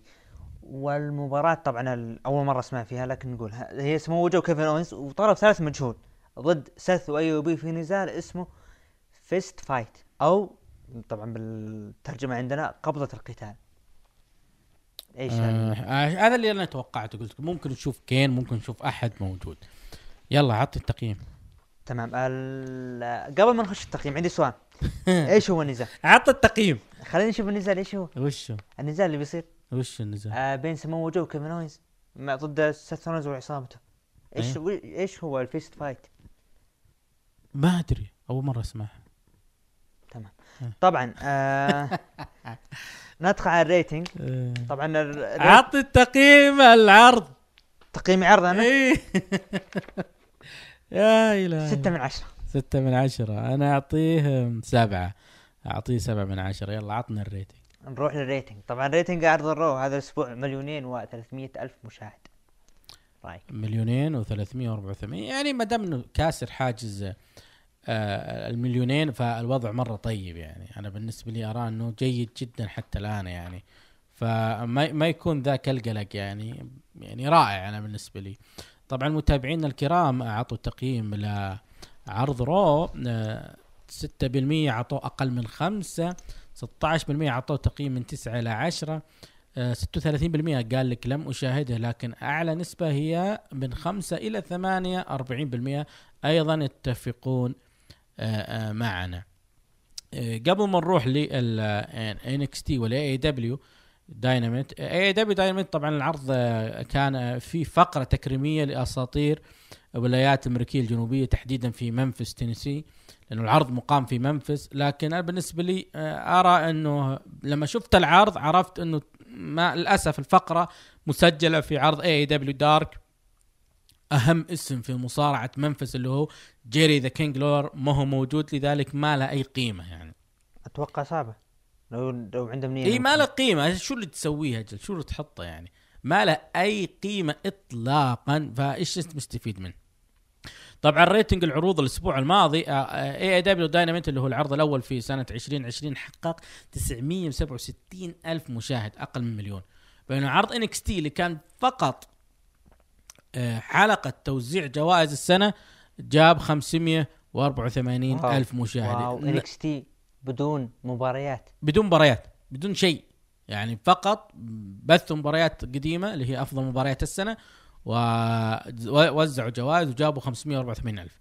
AEW Dynamite 967 ألف. لذلك الأسبوع هذا هو اللي بيكون مين اللي بدايته بتكون جدا قوية لسنة آه، آه، 2020 آه، طبعا آه، شبكة USA الناقل الحصري عرض Raw آه، هي أعلى شبكة مشاهدة أعلى قناة ترفيهية مشاهدة في الولايات المتحدة لعام 2016 وهي متصدرة.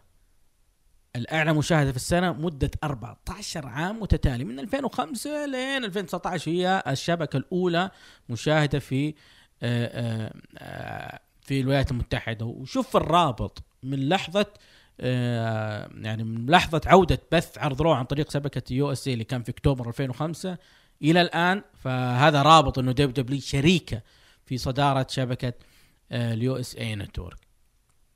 طبعا آه، الآن نروح للعروض الثانية لنا في آه، هذا اليوم وهي باقي كم عرضين اللي هو NXT و AEW Dynamite طبعا بالنسبة لي أنا يا عبد الرحمن ال NXT كان ك card جيد لكن كان كعرض حلو مرة يعني كان كان ممتع جدا.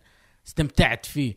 العرض آه، افتتح بريا ريبلي بطلة NXT الجديدة اللي ختمت 2019 كحامل اللقب وكانت موجودة على الحلبة وتتكلم. دخلت عليها توني ستورم تهنيها دخلت عليها عدة من نجمات ال NXT. بعدها أقيمت آه، مباراة بين الحريم بيانسا بيلير ايو شيراي كايلي ري كانديس ليري ريا ريبلي توني ستورم كلهن كان موجودات. طبعا آه، المباراة انتهت بفوز فريق آه، ريا ريبلي. حتى الآن مو واضح من منافسة ريا ريبلي القادمه آه، كانديس ري- ليري اللي هي زوجة جوني جرجانو ممكن تكون هي؟ هم قالوا فيه إنه الأسبوع القادم راح يكون في battle royal تحديد المصنفات. إيه نعم. فوز كانديس ليري ما أتمنى ولا آه، أيو شيراي. آه، أيو شيراي. صح. آه، طبعا آه، بعدها نشوف آه، آه، فيه آه، برومو مجزأ طول آه، العرض لتوماسو تشامبا البطل السابق NXT توماسو تشامبا اللي ناسين الناس ترى سلم اللقب بعد ما تعرض إلى إصابة ويقول إنه أنا أبغى آه، أرجع وأستعيد لقبي. بعدها شفنا كيث لي يتكلم عن مباراة ال main event اللي هي مباراة رباعية لتحديد مصنف أول على لقب آه، شمال أمريكا. بعدين شفنا أول مباراة في آه، تصفيات آه، بطولة داستي روز للفرق Imperium ضد ال Forgotten Sons مباراة يعني كانت سريعة جدا خمس دقائق كانت حلوة. Imperium فازوا على عظيمين Sons Imperium عظيمين عظيمين جدا. رائعين جدا لكن Forgotten Sons يعني ما في أي حاجة. خلاص. طلعوا في ال Survivor قبل ال Survivor Series. بعدها اختفوا. ما عندهم أي شيء جديد. يضيفونه. آه كاثي كيلي سوت لقاء مع تريد تتكلم عن ثنائيته مع آه بيت دان وكان حلو يعني كانت أجواء حقت آه مات ريدل اللي آه متعودينها عليه.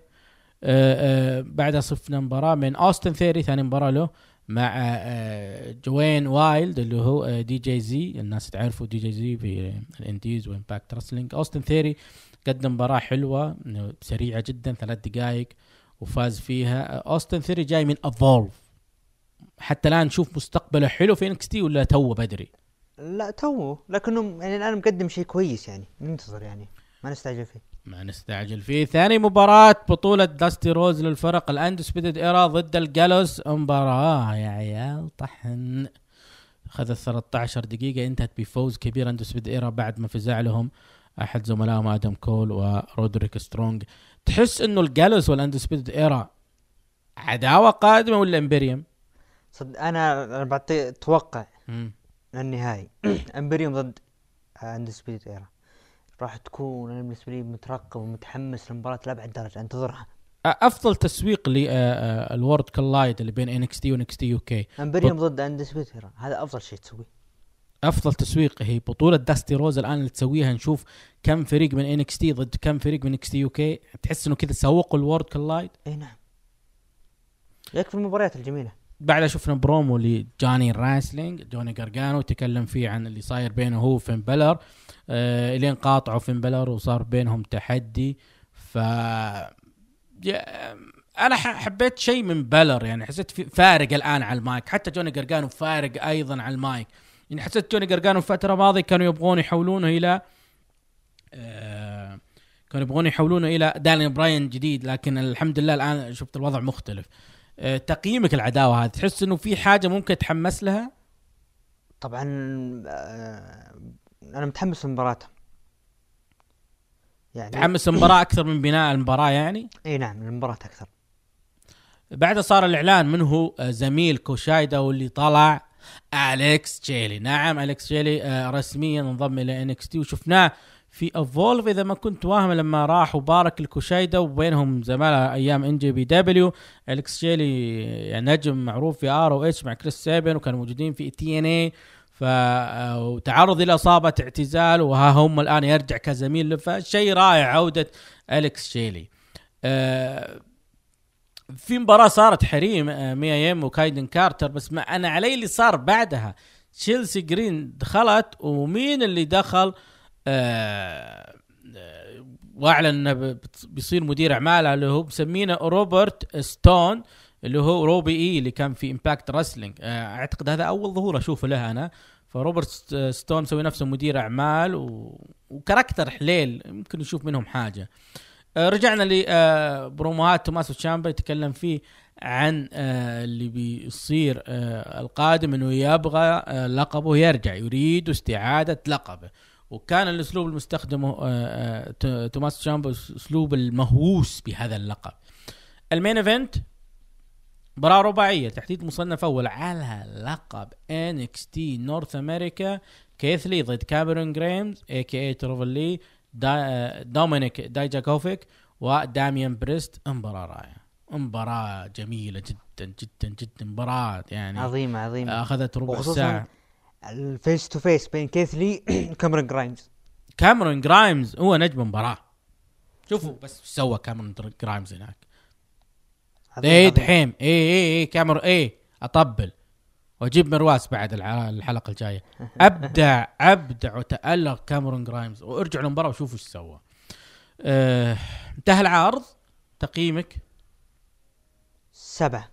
سبعة من عشرة. تعطيه سبعة من عشرة. اي نعم. من هو نجم العرض بالنسبة لك؟ كاميرون جرايمز كاميرون جرايمز بالنسبة لي كاميرون جرايمز أنا أرى إنه لا أنا أختلف معك. آه، نجم العرض آه، هو كيث لي آه، وأعطيه أعطيه سبعة ونص من عشرة. طبعا تقييم مشا... متابعينا نسبة سبعة بالمية عطوه أقل من خمسة نسبة أربعة وعشرين بالمية عطوه خمسة لثمانية نسبة خمسة وعشرين بالمية عطوه تسعة من عشرة ونسبة أربعين بالمية أو اثنين وأربعين بالمية قالوا لم أشاهد العرض.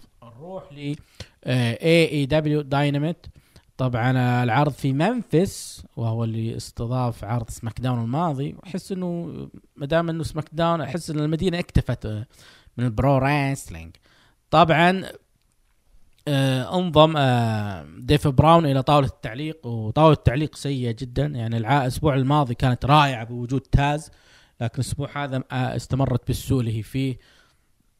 الصمت الكثير دورة التعليق. ما أنا ضد الصمت. ما في chemistry بينهم. غير إنه ما في chemistry لا بس الصمت ليش صامت؟ ليش تسكت كثير؟ ليش تنتظر أحد يوجهك؟ المهم مباراة الافتتاح كانت مباراة كيني اوميجا وآدم بيج ضد بار Private Party. آه وكالعادة طولت المباراة.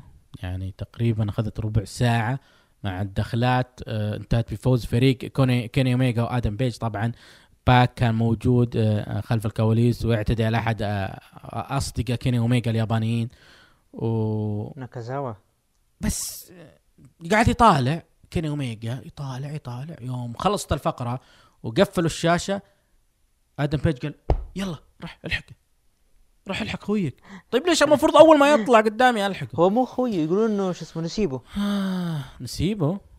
ريهو آه، أخذت آه، آه، فقرتها الآن مباراة ضد آه، كريس ستاتلاندر هذه اسمها. طبعا المباراة انتهت بفوز ريهو. بعدين آه، جماعة آه، شو اسمها هي؟ إيدن آه، زوجة آه، كودي رودز. ناسي اسمها. آه، كانت موجودة وجابت آه، عصابتها. براندي. براندي رودز. بعدين شفنا مباراة بين سامي جيفارا ضد كريستوفر دانييلز. آه، مباراة ما عليها أخذت ست دقائق انتهت بفوز سامي جيفارا المهم اللي صار بعدها Dark Order دخلوا الحلبة وراحوا لس كريستوفر دانييلز انه آه، انت الآن تمر بفترة خسائر متعددة فلازم إنك تنضم لنا. وبعدين رفض ينضم ودخل آه، فريق ال SCU دخلوا ال Young Bucks وصار في آه، اختلاط الحابل بالنابل. آه، أنا ضد اللي صار هذا لأنه المفروض ال Dark Order يكملون مع ال Young Bucks وال Elite مو يشطحون على كريستوفر دانييلز وبعدين يصيرون ال SCU ثنائي مع ال Young Bucks ما حبيت هذا اطلاقا إنه آه، كان ودي إن ال SCU يطلعون برا المعادلة هذه وتصير العداوة بين Dark Order وال Elite أحس إن هذا أفضل. ال Dark Order شغالين لكنهم هذه شطحة غريبة منهم. ما ما أدري حسيت إنه المفروض يكملون على ال Elite ما. آه، مثل ما قلت أنت يشطحون على كريستوفر دانييلز وعلى ال SCU بعدها في مباراة فرق كودي روز داستن روز آه، ضد ال Lucha Bros. آه، مباراة حليوة لكن انتهت مجاملة. الم- المعازيب فازوا على ال Lucha Bros. بعدها شفنا توني شيفاني راح للحلبة علشان يقول لكودي روز ما ردك على MJF فبعدين آرن أندرسون أخذ المايك وهو اللي يتكلم قال بعدين نرد على MJF خلف الكواليس لاني بوفو اللي هو شقيق آه، راندي سافيج يعني يتكلم عن المنفس آه، أساطير منفس إلى آخره. آه، promo MJF آه، جاء وكان برومو رائع يتكلم عن آه، كودي انه تعال قابلنا الحين بالحلبة. ترى بعد إلى آه، من عشرة إلى واحد. إذا أنت ما جيت فأنت جبان وعد وما جاء فجأة دخل آه، الأسطورة بطل الشعب DDP دخل آه، وتكلم واول شيء سوى ترويج. هو مين؟ ولليوغا حقته ثم سوى ترويج لحسابه في تويتر وسوى ترويج لحسابه في الانستغرام. تسويق عيني عينك. ف برومو حلو من ناحية MJF بس وحلو أيضا من DDP بغض النظر عن التسويق. لكن ما حبيت اللي صار إنه Diamond Cutter لما سواها. حسيت إنه مرة بطيء في في في لخبطة صايرة أساسا. مو لخبطة بطء يعني تراه كبير بالعمر DDP مرة كبير بس البطء هذا ما ما أدري البطء ما ما زعلني كثير البطء إنه المفروض تسوي نفس ال RKO كذا سريع تخطفه. بس إنهم ينتظرونك إنك تسويها. آه، رأيك بعودات أساطير آه، ومصارعين قدامى نشوفهم قدامنا كذا؟ لازم. أنت آه، لا وهم فكرة AEW دائما إن المصارع الق- القديم ضد م- مصارعين الشباب. اللي إحنا بنعطيهم دفعات. هم مقتنعين إنهم لازم يطلعون عشان ليش؟ يرفعون من اسم من من اسم المصارع الشاب. بس أنا في عندي اللي هو لاحظت شيء. MJF كلنا نتفق إنه موهبه خصوصا بالمايك. عظيم. لكن ما أنا ما حبيت فكرة إنه خلال اسابيع راحت. تطلع تتكلم تتكلم تعال يا كودي تعال يا كودي. أسبوعين راح تطلع تقول أنت ما تقرب لي أنت أنت أنت. وأسبوع هذا تقول تعال يا كودي. ما لا المشكلة المفروض إنه ليش ما نشوفهم face to face أنا أنتظرها.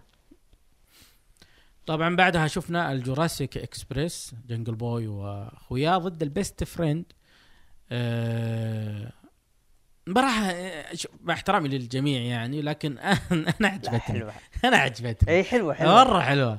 بالذات آه،. شو اسمه هذا القزم؟ الصغير. اي شو اسمه؟ مو جنجل وش اسمه؟ آه، ماركو. أعتقد اسمه ماركو. إذا ما كنت واهم اسمه ماركو.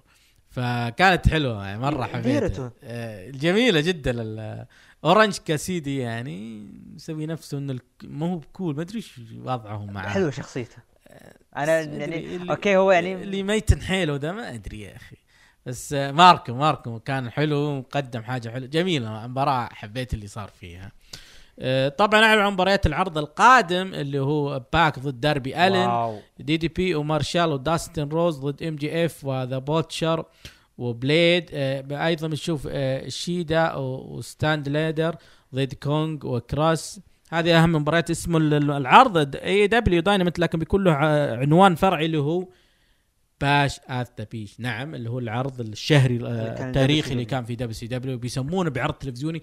أعتقد عشان كذا هم مو قادرين يحطونه عرض pay-per-view فحاطين انه عنوان لعرض أسبوعي ممكن علشان المشاكل القانونيه مع ال WWE. طبعا ختام العرض ال main event كان إنه هل جون موكسلي سينضم إلى عصابة كريس جيريكو ولا لا؟ أنتم عارفين إنه جون موكسلي هو المصنف الأول على لقب AEW لحمل اللقب هو كريس جيريكو آه على طول بدأت الفقرة دخل كريس جيريكو ثم دخل بعد جون موكسلي يلا جاوب هل أنت تجي معنا ولا لا؟ آه بعد كلام آه، لجون موكسلي نفس كلامنا الأسبوع الماضي لما قلنا إنه آه، جون موكسلي ما ينفع مع الأسلوب هذا إنه ترى آه، نعطيك سيارة ترى نعطيك فلوس ترى نعطيك أسهم الاسلوب هذا ما ينفع معاه وقال نفس الكلام لكن فجأة قال وبالنسبة لسؤالك أنا أوافق. ونز وفتح الجاكيت اللي معاه وطلع تيشيرت حق عصابه آه، كريس جيريكو. وكان في احتفال وسط الحلبة وفتحوا عصير التفاح وقاموا يحتفلون إنه آه، جون موكسلي انضم للعصابة. بعدين آه، كريس جيريكو قام يتنمر على الجمهور. بعدين لما احتفلوا كذا قال جون موكسلي إنه أنت وعدتني بالسيارة على ال GT عطني المفتاح. واعطاه المفتاح واستانسوا. بعدين طلع جاك سواجر وسامي جفاره برا الحلبة. بعدين وأنا مستغرب إنه كيف وافق. أحس إنه لا ما وافق. إلين قال آه، جون موكسلي أوه كريس جيريكو على فكرة. آه أنا كنت أمزح. عصابتكم مرة ما هي حلوة. وأعطاها Dirty Deeds و... وطلع من الحلبة وراح هرب للجمهور وفتح السيارة معاه. وانتهى العرض بهذا الوضع. آه، آه، أي تعليق؟ فقرة جو موكسلي جميلة لكن ما حسيت إنه في تأخ... في تأخر بالنهاية؟ طولوا إيه، الفقره. طولت طولت مرة الفقره احتفالات وكذا يمكن عشان يعبون وقت ما أدري. وهذه مشكلة هذه مشكلة عندهم كيف تستثمر الوقت كمان طبعا أنا. متحمس للمباراة الأسبوع الجاي اللي هي ديربي ألن وباك. بتصير مرتقبة طبعا. تقييمك العرض؟ ستة ونص. آه نعطيه ستة. آه نشوف متابعينا متابعينا آه 10% عطوا أقل من خمسة نسبة عالية. 16% عطوا من 9 ل 10 آه آه قرابة ال 21% من 5 ل 8 و52% لم يشاهدوا آه العرض. 52% لم يشاهدوا العرض. طبعا الآن نتحول إلى آه فقرة ال MMA وال boxing نشوف وش عند حبايبنا حقين ال MMA طبعا لا حديث يعلو في بداية السنة في عالم ال MMA وال UFC عن آه، نزال كانر ماكريجر وكوبوي آه، سيروني. آه، طبعا المؤتمر الصحفي راح يكون الخميس الجاي. تقريبا توقيت آه، 4 الفجر بتوقيتنا 4 الفجر يعني. حديث كثير. الناس كلهم يتكلم عن النزال هذا. يعني عندك الأسطورة جورج سانت بيير تكلم عن هذا النزال يقول إذا كان القتال سريع فسيكون لصالح كنر وإذا كان النزال طويل فسيكون لصالح كوبوي سيروني. آه بعد يكمل كلامه يقول آه إذا تصارع في الجولة الأولى فإن لديه فرصة للفوز اللي هو يعتقد آه من؟ كوبوي سيروني. لكن إن حاول يعني تستخدم أسلوب المصارعة. لكن حاول لعب الملاكمة والكاراتيه مع كنر فإن كنر سوف يقضي عليه. إنه أمر صعب الاحتمالات. أكبر لصالح كانر وسيروني يمكن أن يفوز أيضا. فواضح إنه آه، الأسطورة جورج سنت بيير يرى إنه كانر ماكريجر احتمال إنه يفوز. آه، طبعا في آه، حديث آخر عن هذا النزال. آه، خورخي ماسفيدال آه، طلع مع بودكاست اريا الحلواني يقول إني أبغى آخذ نزال مع كانر ماكريجر إذا فاز على كوبوي سيروني. أنا مهتم لنزال مع كنر أكثر من كمارو عثمان ليش؟ يقول كنر مو متواجد على طول عكس البطل اللي هو يقصد كمارو عثمان راح يكون متواجد يعني. يعني لاحق على كمارو أنا ما أبغى إنه يفوتني آه، آخذ نزال مع آه، آه، كنر ماكريجر. هذا خصم كونر ولا ال... هذا اللي يبغى كنر أي يعني. آه، أيضا دارن تل تكلم قال لا يمكن أن أنتظر النزال كنر وكوبوي سيروني كنر سوف يظهر بنسخة القديمة واتوقع فوزه. وبالضربة القاضية ومن الجولة الأولى على كوبوي سيروني هذا دارن تل وقوي هذا. أيضا يتكلم عنها. إي. آه آه كنر ماكريجر ترك النزال وترك كل حاجة وتكلم عن إنه يقول حبيب نورماجيدوف خايف مني ولا يبي ال rematch. لا حبيب مو خايف منك حبيب يقول فز أكثر من نزال. وإذا أنت استطعت تفوز على أكثر من واحد بنفس الفئة هك الساعة أعطيك فرصة أنا. آه والحركة ذيك تسواها مبطي كنر المشكلة إن كونر الآن عنده نزال. مم. ويفكر بحبيب. ما أنا ما أشوف إنها هذه إيجابية. أنت ترى ممكن تأث- ممكن تخسر. أكيد. لا لازم يفكر في حبيب لأنه حبيب آه، ذاق. الخسارة المذلة بالاخضاع فلازم تفكر فيه. كمان روح عثمان تكلم بس تكلم عن جورج سانت بيير. يقول إني أنا الآن عندي سلسلة انتصارات متتالية في فئة وزن الوسط لكن ما حتى الآن لست الأول. الأول مين؟ جورج سانت بيير. لذلك يقول لازم إني أكسر رقم جورج سانت بيير وقدام جون سانت بيير. يعني واضح إنه يبغى نزال مع الأسطورة جورج سانت بيير. آه نختم مع آه آه آه إسرائيل أديسانيا تكلم عن جون جونز يقول له سوف يذكرك الناس أنك غشاش تستخدم المنشطات. حتى الآن الناس آه، آه، يعني ما هو بس الجمهور حتى داخل وسط ال UFC كلنا يرى إنه جون جونز حق منشطات. نختم بالخبر التالي المقاتل الكندي جوردن مين رسميا انضم إلى بيلاتور بعد ما انتهى عقده مع ال UFC. متحمس لنزال كانر ماكريجر القادم؟ متحمس. وش ترى فيه؟ فاتمنى أنه يفوز لكن ما أدري. أحس أنه بيخسر لأنه تفكيره كله على حبيب مو على النزال. يعني أنت أنت فز الحين وفكر النزال اللي بعده. طيب. نروح الآن فقرتنا اللي هي الاستفتاءات. عطنا استفتاءات الأسبوع. طبعا عندنا استفتاء الأسبوع هذه اللي هو برومو الأسبوع. طبعا ال- ال- المرشحين حصل على آه، حصل على MJF و DDP على 16% وحصل على لاشلي وروسف على 7.1 وكذلك ميز وال New Day 23% ولكن النسبة الأعلى كانت لتوماسو تشامبا ولقب NXT بواقع 52% يستاهل أنا بالنسبة لي برومو رائع قدمه توماسو تشامبا اللي آه آه يعني كان حلو مرة شغله من ناحية إني أنا أبغى اللقب. طبعا آه عندنا مباراة أسبوع رومان أقل شيء حصل عليه مباراة رومان رينز و- و- آه مع براين ضد كور- كوربن وزيجلر على 13% وأوميجا و وآدم بيج آه ضد Private Party على 17% مم. آم، ومباراة ال- ال Fatal Four Way بين دومينيك وبريست وكيث لي وجرايمز. حصلت على 33% لكن اندرادي وري ميستيريو هي النسبة الأعلى بواقع 35% اندرادي وري ميستيريو كانت حلوة يعني. وسبحان الله العام الماضي بنفس التوقيت أيضا كانت هي مباراة رائعة جدا. طبعا نجم الأسبوع حصل كيث لي ب 35% مكتسح الجميع. بعد مباشرة بيج شو ب 28% يليه جون ماكسل ب 20% شيموس ب 16% آه كيثلي يستاهل. يعني كيثلي يعني مباراة فاز فيها ومباراة معتبرة صار مصنف أول.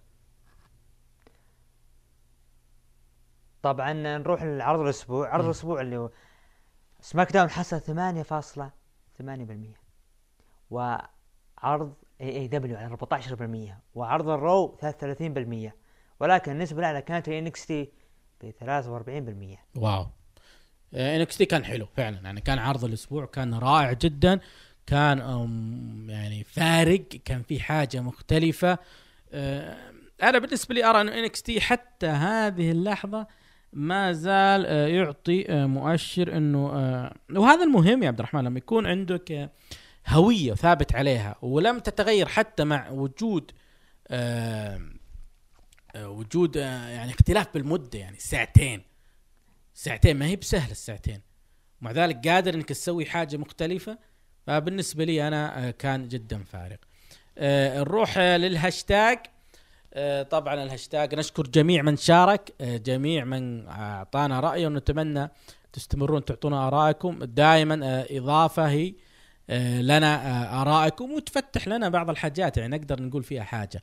نبدأ مع الفينومال سعد يقول عرض انكس تي يو كي جميل جدا. كونر ريفز الولد ما ينفع فردي لو يلقوا له tag team معاه راح يبدع. اونز مبدع قدم مباراة أونو مبدع قدم مباراة حلوة مع آه ليجوري في تلميح بينه وبين ماستف إذا صارت واو آه آه main event روعة بين الأستاذ والتلميذ قدم مباراة روعة يقصد آه دراجونوف والكساندر وولف آه نروح بعدها ل آه التغريدة التالية. أحمد كرير يقول رغم انتقاد عروض سماك داون الأخيرة بسبب البناء السيء وقلة النجوم لكن عرض اليوم حلو. ثلاثة أسباب عودة الأوسوس عودة الأوسوس وشيمس تحول ميز ال heel وعودة ذا فيند آه، أليس. رجع وكمل السيناريو.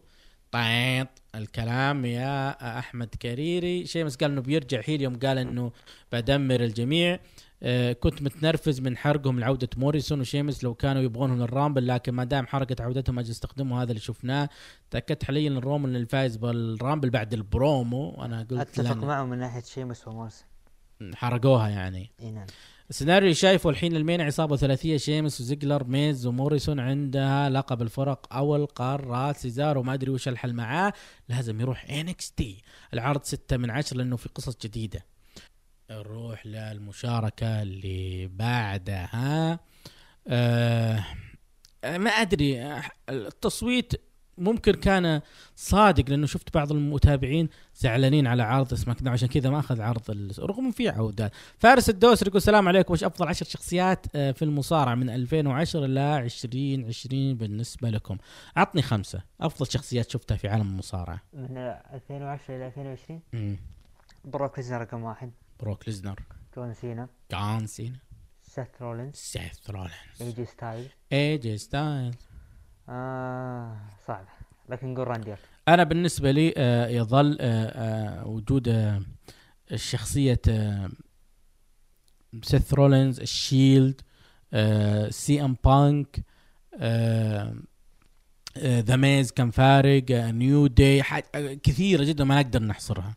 طبعا في حدث اللي حصل هذا الأسبوع وهو آه، آه، آه، القتل اللي صار في بيت نانسي عجرم. طبعا أول شيء الناس تعاطفت يحسبون إنه في حرامي فعلا دخل بيتها. بعدين لما تبقشت الأمور طلع لا إنه كان يشتغل عندهم بستاني يعني مزارع عندهم وكذا وإنه ما استلم راتب ست شهور. هذا القصة الآن جنائية ما نقدر نحكم فيها من صح من غلط بس إنه في حاجة عندنا بالفقه اسمها دفع الصائل.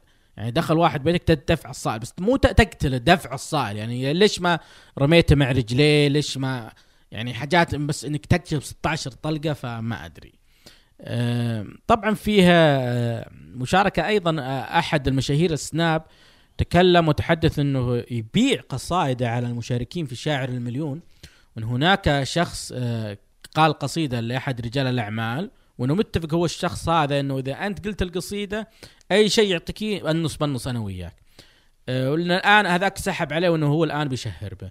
مع احترامي له هو وللجميع كلكم على بعضكم حرامية حتى أنت. لأنه الشخص اللي يبيع الإبداع ويترزق من الإبداع ويعطي آخرين علشان يوصلون مراحل في الإبداع ورغم إنهم ما هم اصحابه هذا غش. أنت غشيت العالم. والآن جاي وتتبجح وبكذا بساعة وجه وتقول لي آه أنا بفضحهم وأنا بسوي. طيب أنت الآن غشيت الناس. أنت الآن المفروض ما تبيع قصايدك على الناس وبعدها تجي تتمنن عليهم. ليش من الأساس تبيع أصلا؟ ده إيه ليش من الأساس تبيعها يعني؟ فأنا أستغرب من الأسلوب هذا الواطي. آه، آه، طبعا آه، في حديث أيضا عن الحرائق اللي صايرة في أستراليا واليوم مع خادم الحرمين الشريفين الملك سلمان حفظه الله ورعاه تواصل مع رئيس وزراء استراليا واعلن انه إحنا مستعدين لمساعدتكم. يقولون إنه سببها إنه أحد الطيور هل هذا صحيح؟ أت- لا أترك الفيديو اللي انتشر السبب هو آه، الخلل في النظام البيئي. يعني الإستراليين سووا خلل في النظام البيئي. يعني استخدموا نوع من الضفادع علشان يقضون على بعض الأنواع من الخنافس حشرات. فأنت الآن سويت آه، عدم توازن بيئي. القلب اللي أنت جبته عشان نقل البضائع رحت هملته في الصحراء عندك وتكاثر وصارت وحشية وقضت على ال ال بعض ال- الانواع من النباتات عندك. فهو السبب أنت الأسترالي وليس آه آه يعني ما هو ما هو ما له دخل المناخ تغير لا لا لا هو خلل بيئي عندكم في أستراليا من ناحية إنه ال- أي نظام بيئي لازم يكون متوازن واللي يعرف بالأحياء متخصص في الأمور هذه راح يفهم أنا وش اتحدث عنه. فالأستراليين للأسف تلاعبوا بالنظام البيئي عندهم في قارتهم وهذا حصاد تلاعبهم فيه. آه، متعب المزروع يقول السلام عليكم كيف بروك ليزنر يشارك في مباراة الرويال رامبل بدون ما يدافع عن اللقب؟ ع- ما له مباراة هو على الرويال رامبل ودخل كمتنافس من ضمن الثلاثين المتنافس يعني. فهذا اللي حاصل.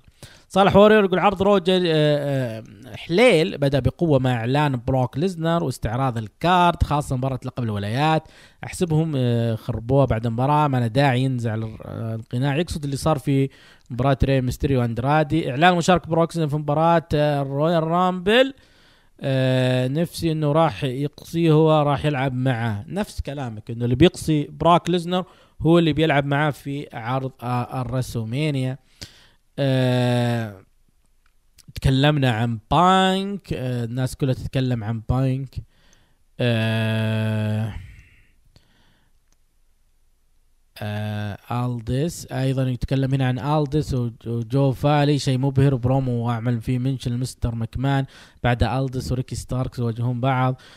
صراحة أنا مرة معجب في عرض ال NWA Power آه فعلا العداوة اللي هناك بين تيم ستورم ونيك ألدس مرة حلوة يعني مره مرة آه، رائعة.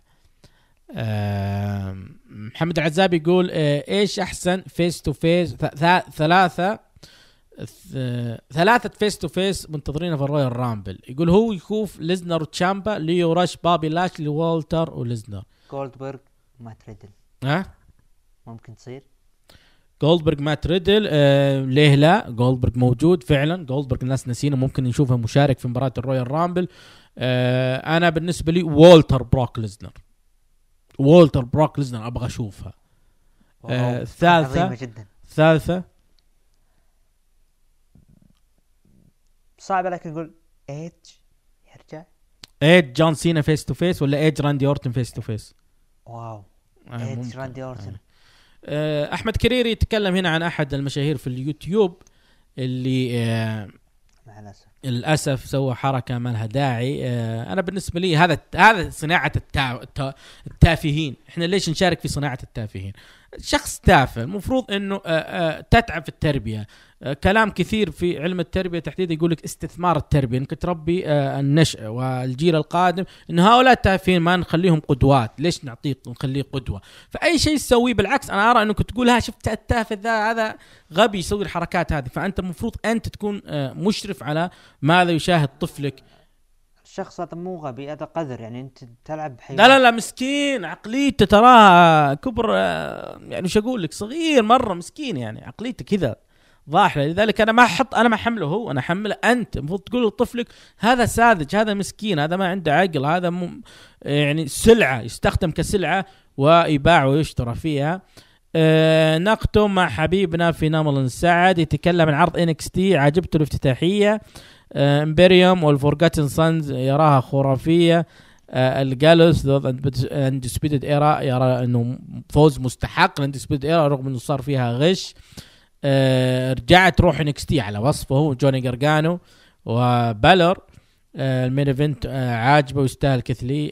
مباراة ال Dusty Classic قمة نعم الأسبوع القادم قمة راح يكون فيه استكمال لبيت دان راح نشوفه مع مات ريدل وكوشايدا ومع أليكس شيري فأكيد إنها مرتقبة. وأيضا أعطى تقييم ثمانية من عشرة لعرض NXT الآن نروح لفقرة المفضل لكم فقرة المداخلات. ونقول ألو من معنا؟ السلام عليكم معك فارس. يا هلا وعليكم السلام مرحبتين. فارس شلونك؟ الحمد لله بخير وانت بشرنا عنك. نعمة. آه مداخلتك عن إيش يا فارس؟ أول شيء عندي بس كم ملاحظة على عرض SmackDown واللي هي الصراحه عرض كان يعني جيد اللي هو آخر عرض وكان فيه الصراحة عدة أشياء جميلة. مم. واللي هو أول شيء عودة آه، جون موريسون وعودة شيمس. حلو. فعوده جون موريسون وتكوين فريق مع دمز هو أفضل حل خصوصا بعد إن ال Revival بنسبه كبيره راح يغادرون WWE وراح يروحون AEW بعد كم شهر تقريبا. مم. فقرار ممتاز الصراحة. ثاني شيء عودة شيمس الصراحة يحتاج عرض SmackDown خصوصا إنه ما في حاليا mid-carder كثير في العرض يعني أغلبهم شخصيات محبوبة وأخذت فرصتهم زي تشاد جيبل وعلي. شفناهم كثير مع ناكامورا فشخصية زي شيمس راح تقدم شيء حلو للعروض إن كان كمحبوب أو مكروه حقيقة. جميل. وآخر نقطة عندنا اللي هي برون سترومان ولقب القارات. أنا أشوف برون سترومان جاء وقت نحقق بطولة فردية أخيرا. المصارع انظلم كثير دائما يدخل مع بروك ليزنر وينجلد ويدعي وينجلد لكن الحين جات فرصته. وأنا أشوف شيء كويس له إنه بدايته تبدأ بلقب القارات. طيب آه، سترومان ما تشوف إنه كان ينافس على اللقب ال heavyweight أو اللقب الأول ثم آه، آه، يعني نزل إلى لقب mid-carder وبعدها قام يسوي حركات مع New Day تشوف هذا نزول مستوى ولا عادي؟ ما راح يضر يعني برون سترومان لا الصراحة ما راح يضر برون سترومان لأن المصارع أخذ فرصته بما فيه الكفاية. يعني في الفئة الرئيسية وما نجح بشكل كبير بس تطلع ويهز ويرقص يا فارس تحس إنها تقلل شوي. وتقلل صح. كثير يعني ترى اللي أنتوا اللي كان كنت تبنيه خلال سنتين اللي برون سترومان طلع ويهز مع كوفي كينغستون وبيج إي.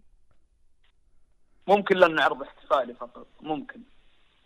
طيب. بس إنه برضه حركة قوية. ما في مشكله النقطة اللي بعدها. هذا هو بس اللي عندي العرض SmackDown نعطيه تقييم 8 من 10 وتقريبا أعطيه افضل ثلاثة ممكن شيمس وسترومان ورومان رينز. رومان رينز. حلو. طيب. وأيضا صح في بس عودة ال Usos برضه عودة جدا مفيدة للعروض خصوصا العروض حاليا في فترة ضعيفة من فئة ال tag team. تتوقع يصير في آه، تحالف؟ أو يعني هو واضح في تحالف مع رومان لكن ممكن ممكن نشوف انقلاب ال Usos على رومان لا ما أتوقع. أتوقع أتوقع. راح يكونون مع بعض. زي سيث رولينز وال AOP حلو. طيب آه بتتكلم عن عرض Raw تفضل. أول شيء عرض Raw الصراحه كان عرض جدا جميل. م.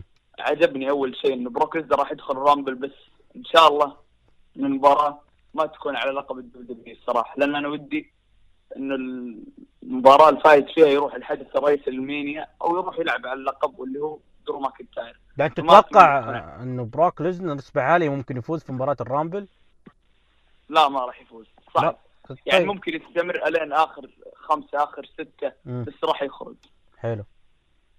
ممكن يتكاثرون عليه كل المصارعين ويخرجوه نفسه يسووه ال Wyatt Family 2017 ولا 16 تقريبا. ونفس اللي سووه دائما المصارعين مع العمالقة زي مارك هنري و Big Show. مم. ممكن. ثاني شيء عندنا اللي هو نقطة استمرار اندرادي كبطل. الصراحة شيء حلو جدا ولازم اندرادي يستمر كبطل. الصراحة مصارع جدا ممتاز. ويستاهل من أول إنه يكون بطل واجهة لقب الولايات. وكشخص مكروه وحامل لقب الولايات فشيء جدا مناسب ويستاهل اندرادي يكون هو بطل ولايات الحالي. حلو.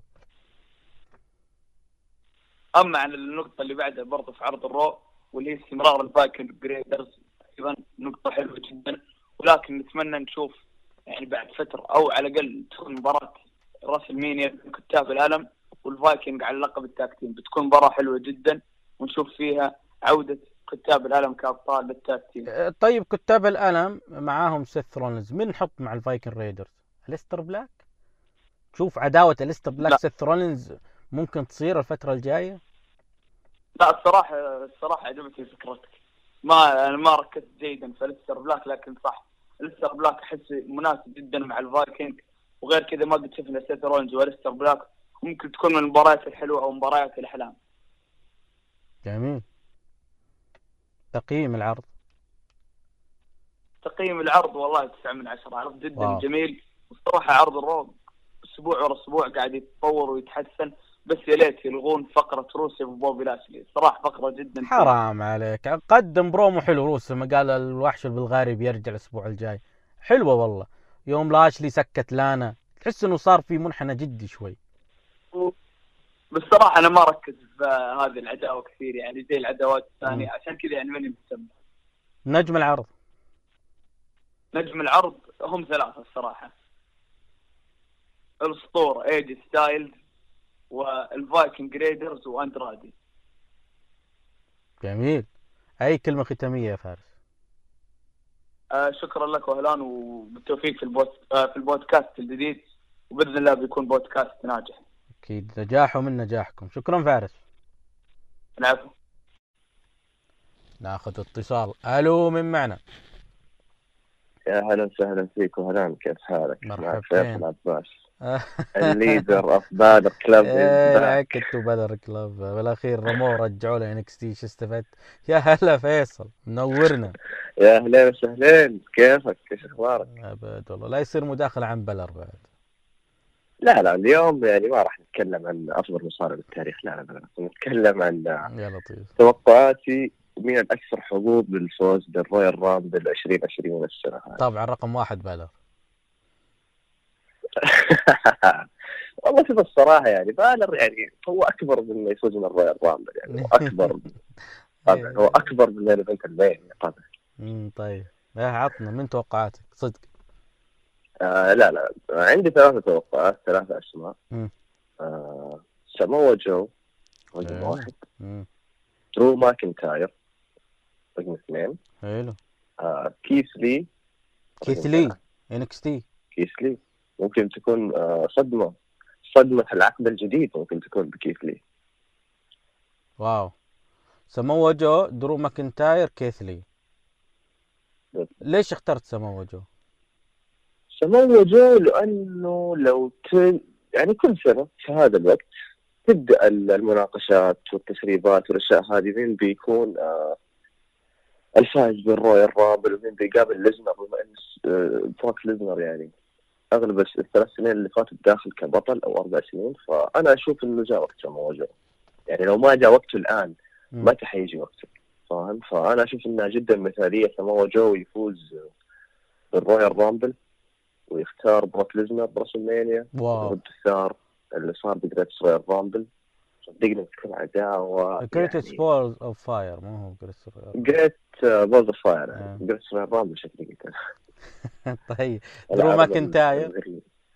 شوف أنا ماني big fan لدرو ماكنتاير بس إنه تقدر تقول نفس الشيء اللي قلته سموه جو ودرو ماكنتاير عنده حظ أكبر إن آه، يفوز في ال Rumble السنة هذه. بما إن آه، فينس آخر السنين بدأ يدي يعني فرص فاهم؟ اللي يعني مثلا ناكامورا كانت صدمة انه كلنا. نتمنى ناكامورا لكن ناكامورا يفوز مع فينس مكمان في اتحاد فينس هذه كانت يعني عليها أكبر يعني علامة استفهام. لكن كلنا شفنا إيش صار بال Mania انه خسر. ممكن هذا الشيء اللي يصير مع درو ماكنتاير. يفوز بال Rumble يروح لليزنر بس ممكن ما يفوز. فيكون عبارة عن جسر لتكملة. رغم الفارق بين الاثنين يعني درو ماكنتاير كان يسموه The Chosen One والمختار والى آخره لكن تشوف إنه تأخرت دفعته سنتين كاملة عشان نشوف دفعة لدرو ماكنتاير؟ ولا بالعكس ماسك وقته؟ أنا أشوف إنه تبى الصراحه اتاخروا جدا ودخلوه في أشياء ما كان لها داعي. تتذكر عداته مع الشيلد مع زيجلر برون سترومان مم. دخلوه في عداوات ما لها داعي. واغلب يعني عداوات درو تكون ضد يعني يعني حاليا كرت هوكنز وزاك رايدر ضد درو ماكنتاير يعني. مين حيهتم فأغلبها عداوات عابره انتظارا لدفعته طيب ليش اخترت كيث لي من بين كل roster NXT و NXT UK طبعا اخترت كيث لي بسبب الشيء اللي سواه ب Survivor Series بسبب إن فينس كمان يحب الأجسام اللي زي كذا.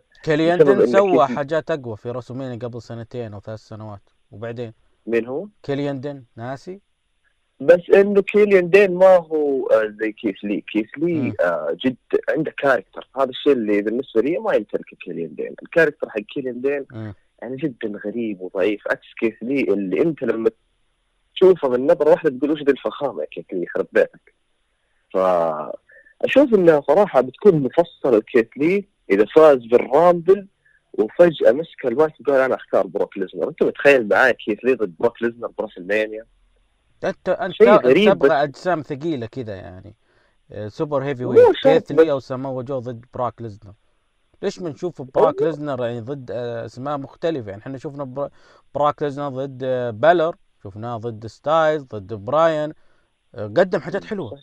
ضد سيث رولنز يعني هي اللي بالنسبة لي أبرز عداوات اللي صارت في 2019 فليش مصر إنه ليش حط في بالك W تبغى ترجع براك ليزنر يدخل مع ال heavyweight وال super heavyweight ممكن شوف صراحة أنا في البداية ما يعني ما خطر في بالي هذا الموضوع بس ممكن يكون من ناحية تنويع من ناحية تغيير ممكن ممكن إنه الأسماء اللي في الساحة مم. okay حاليا ما أغلبها heavyweight ما تدري ممكن فينس مكمان بما إنه ليزنر شغال في باله فكرة العودة لل UFC ما أدري ممكن هو يبغى يجيب له يعني كم واحد heavyweight مثلا يعني تعويض نوعا ما أو ممكن ك يعني يلا خذ مثلا كيث لي بدل ما تروح ال UFC وتبي تلعب ضد heavyweight خذ كيث لي أو إنه ممكن يكون كتجهيز عبارة عن حاجة زي كذا. ممكن تصير شراكة بين يو اف سي ودبليو دبليو مستقبلا. يكون هذا عبارة عن تجهيز لليزنر مثلا. كل كل شيء وارد. بس بالآخر الثلاث اسماء اللي قلتها يعني تقدر تقول هي اللي متوفرة في الساحه حاليا. لأنه شوف مثلا دانيال براين على سبيل المثال. دانيال براين كان جدا جاهز إنه يفوز بال Rumble السنة هذه آه ويختار ال Fiend براسلمانيا لكن حرق العداوة بدري شوية. طيب. في اسم. في اسم يعني ممكن آه، ما هو المفضل عند الجمهور وما حبيت اني أذكره اللي هو رومان رينز يعني. لو تشوف آه، براسل مع طاري رومان والله. رينز آه، نبيك تختم. لأنه لا تنكد على الناس أرجوك. اختم. كلمة ختامية في آخر مداخلتك. آه يعطيك العافية وموفق في البودكاست الجديد. واحلام من حساب بتويتر صار الآن brand. ما شاء الله تبارك الله. آه يعطيك العافية و... وعلى البركة إن شاء الله و... وفين بالر أفضل مصارع بالتاريخ كيف؟ شكرا فيصل شكرا على المداخلة. يعطيك العافية.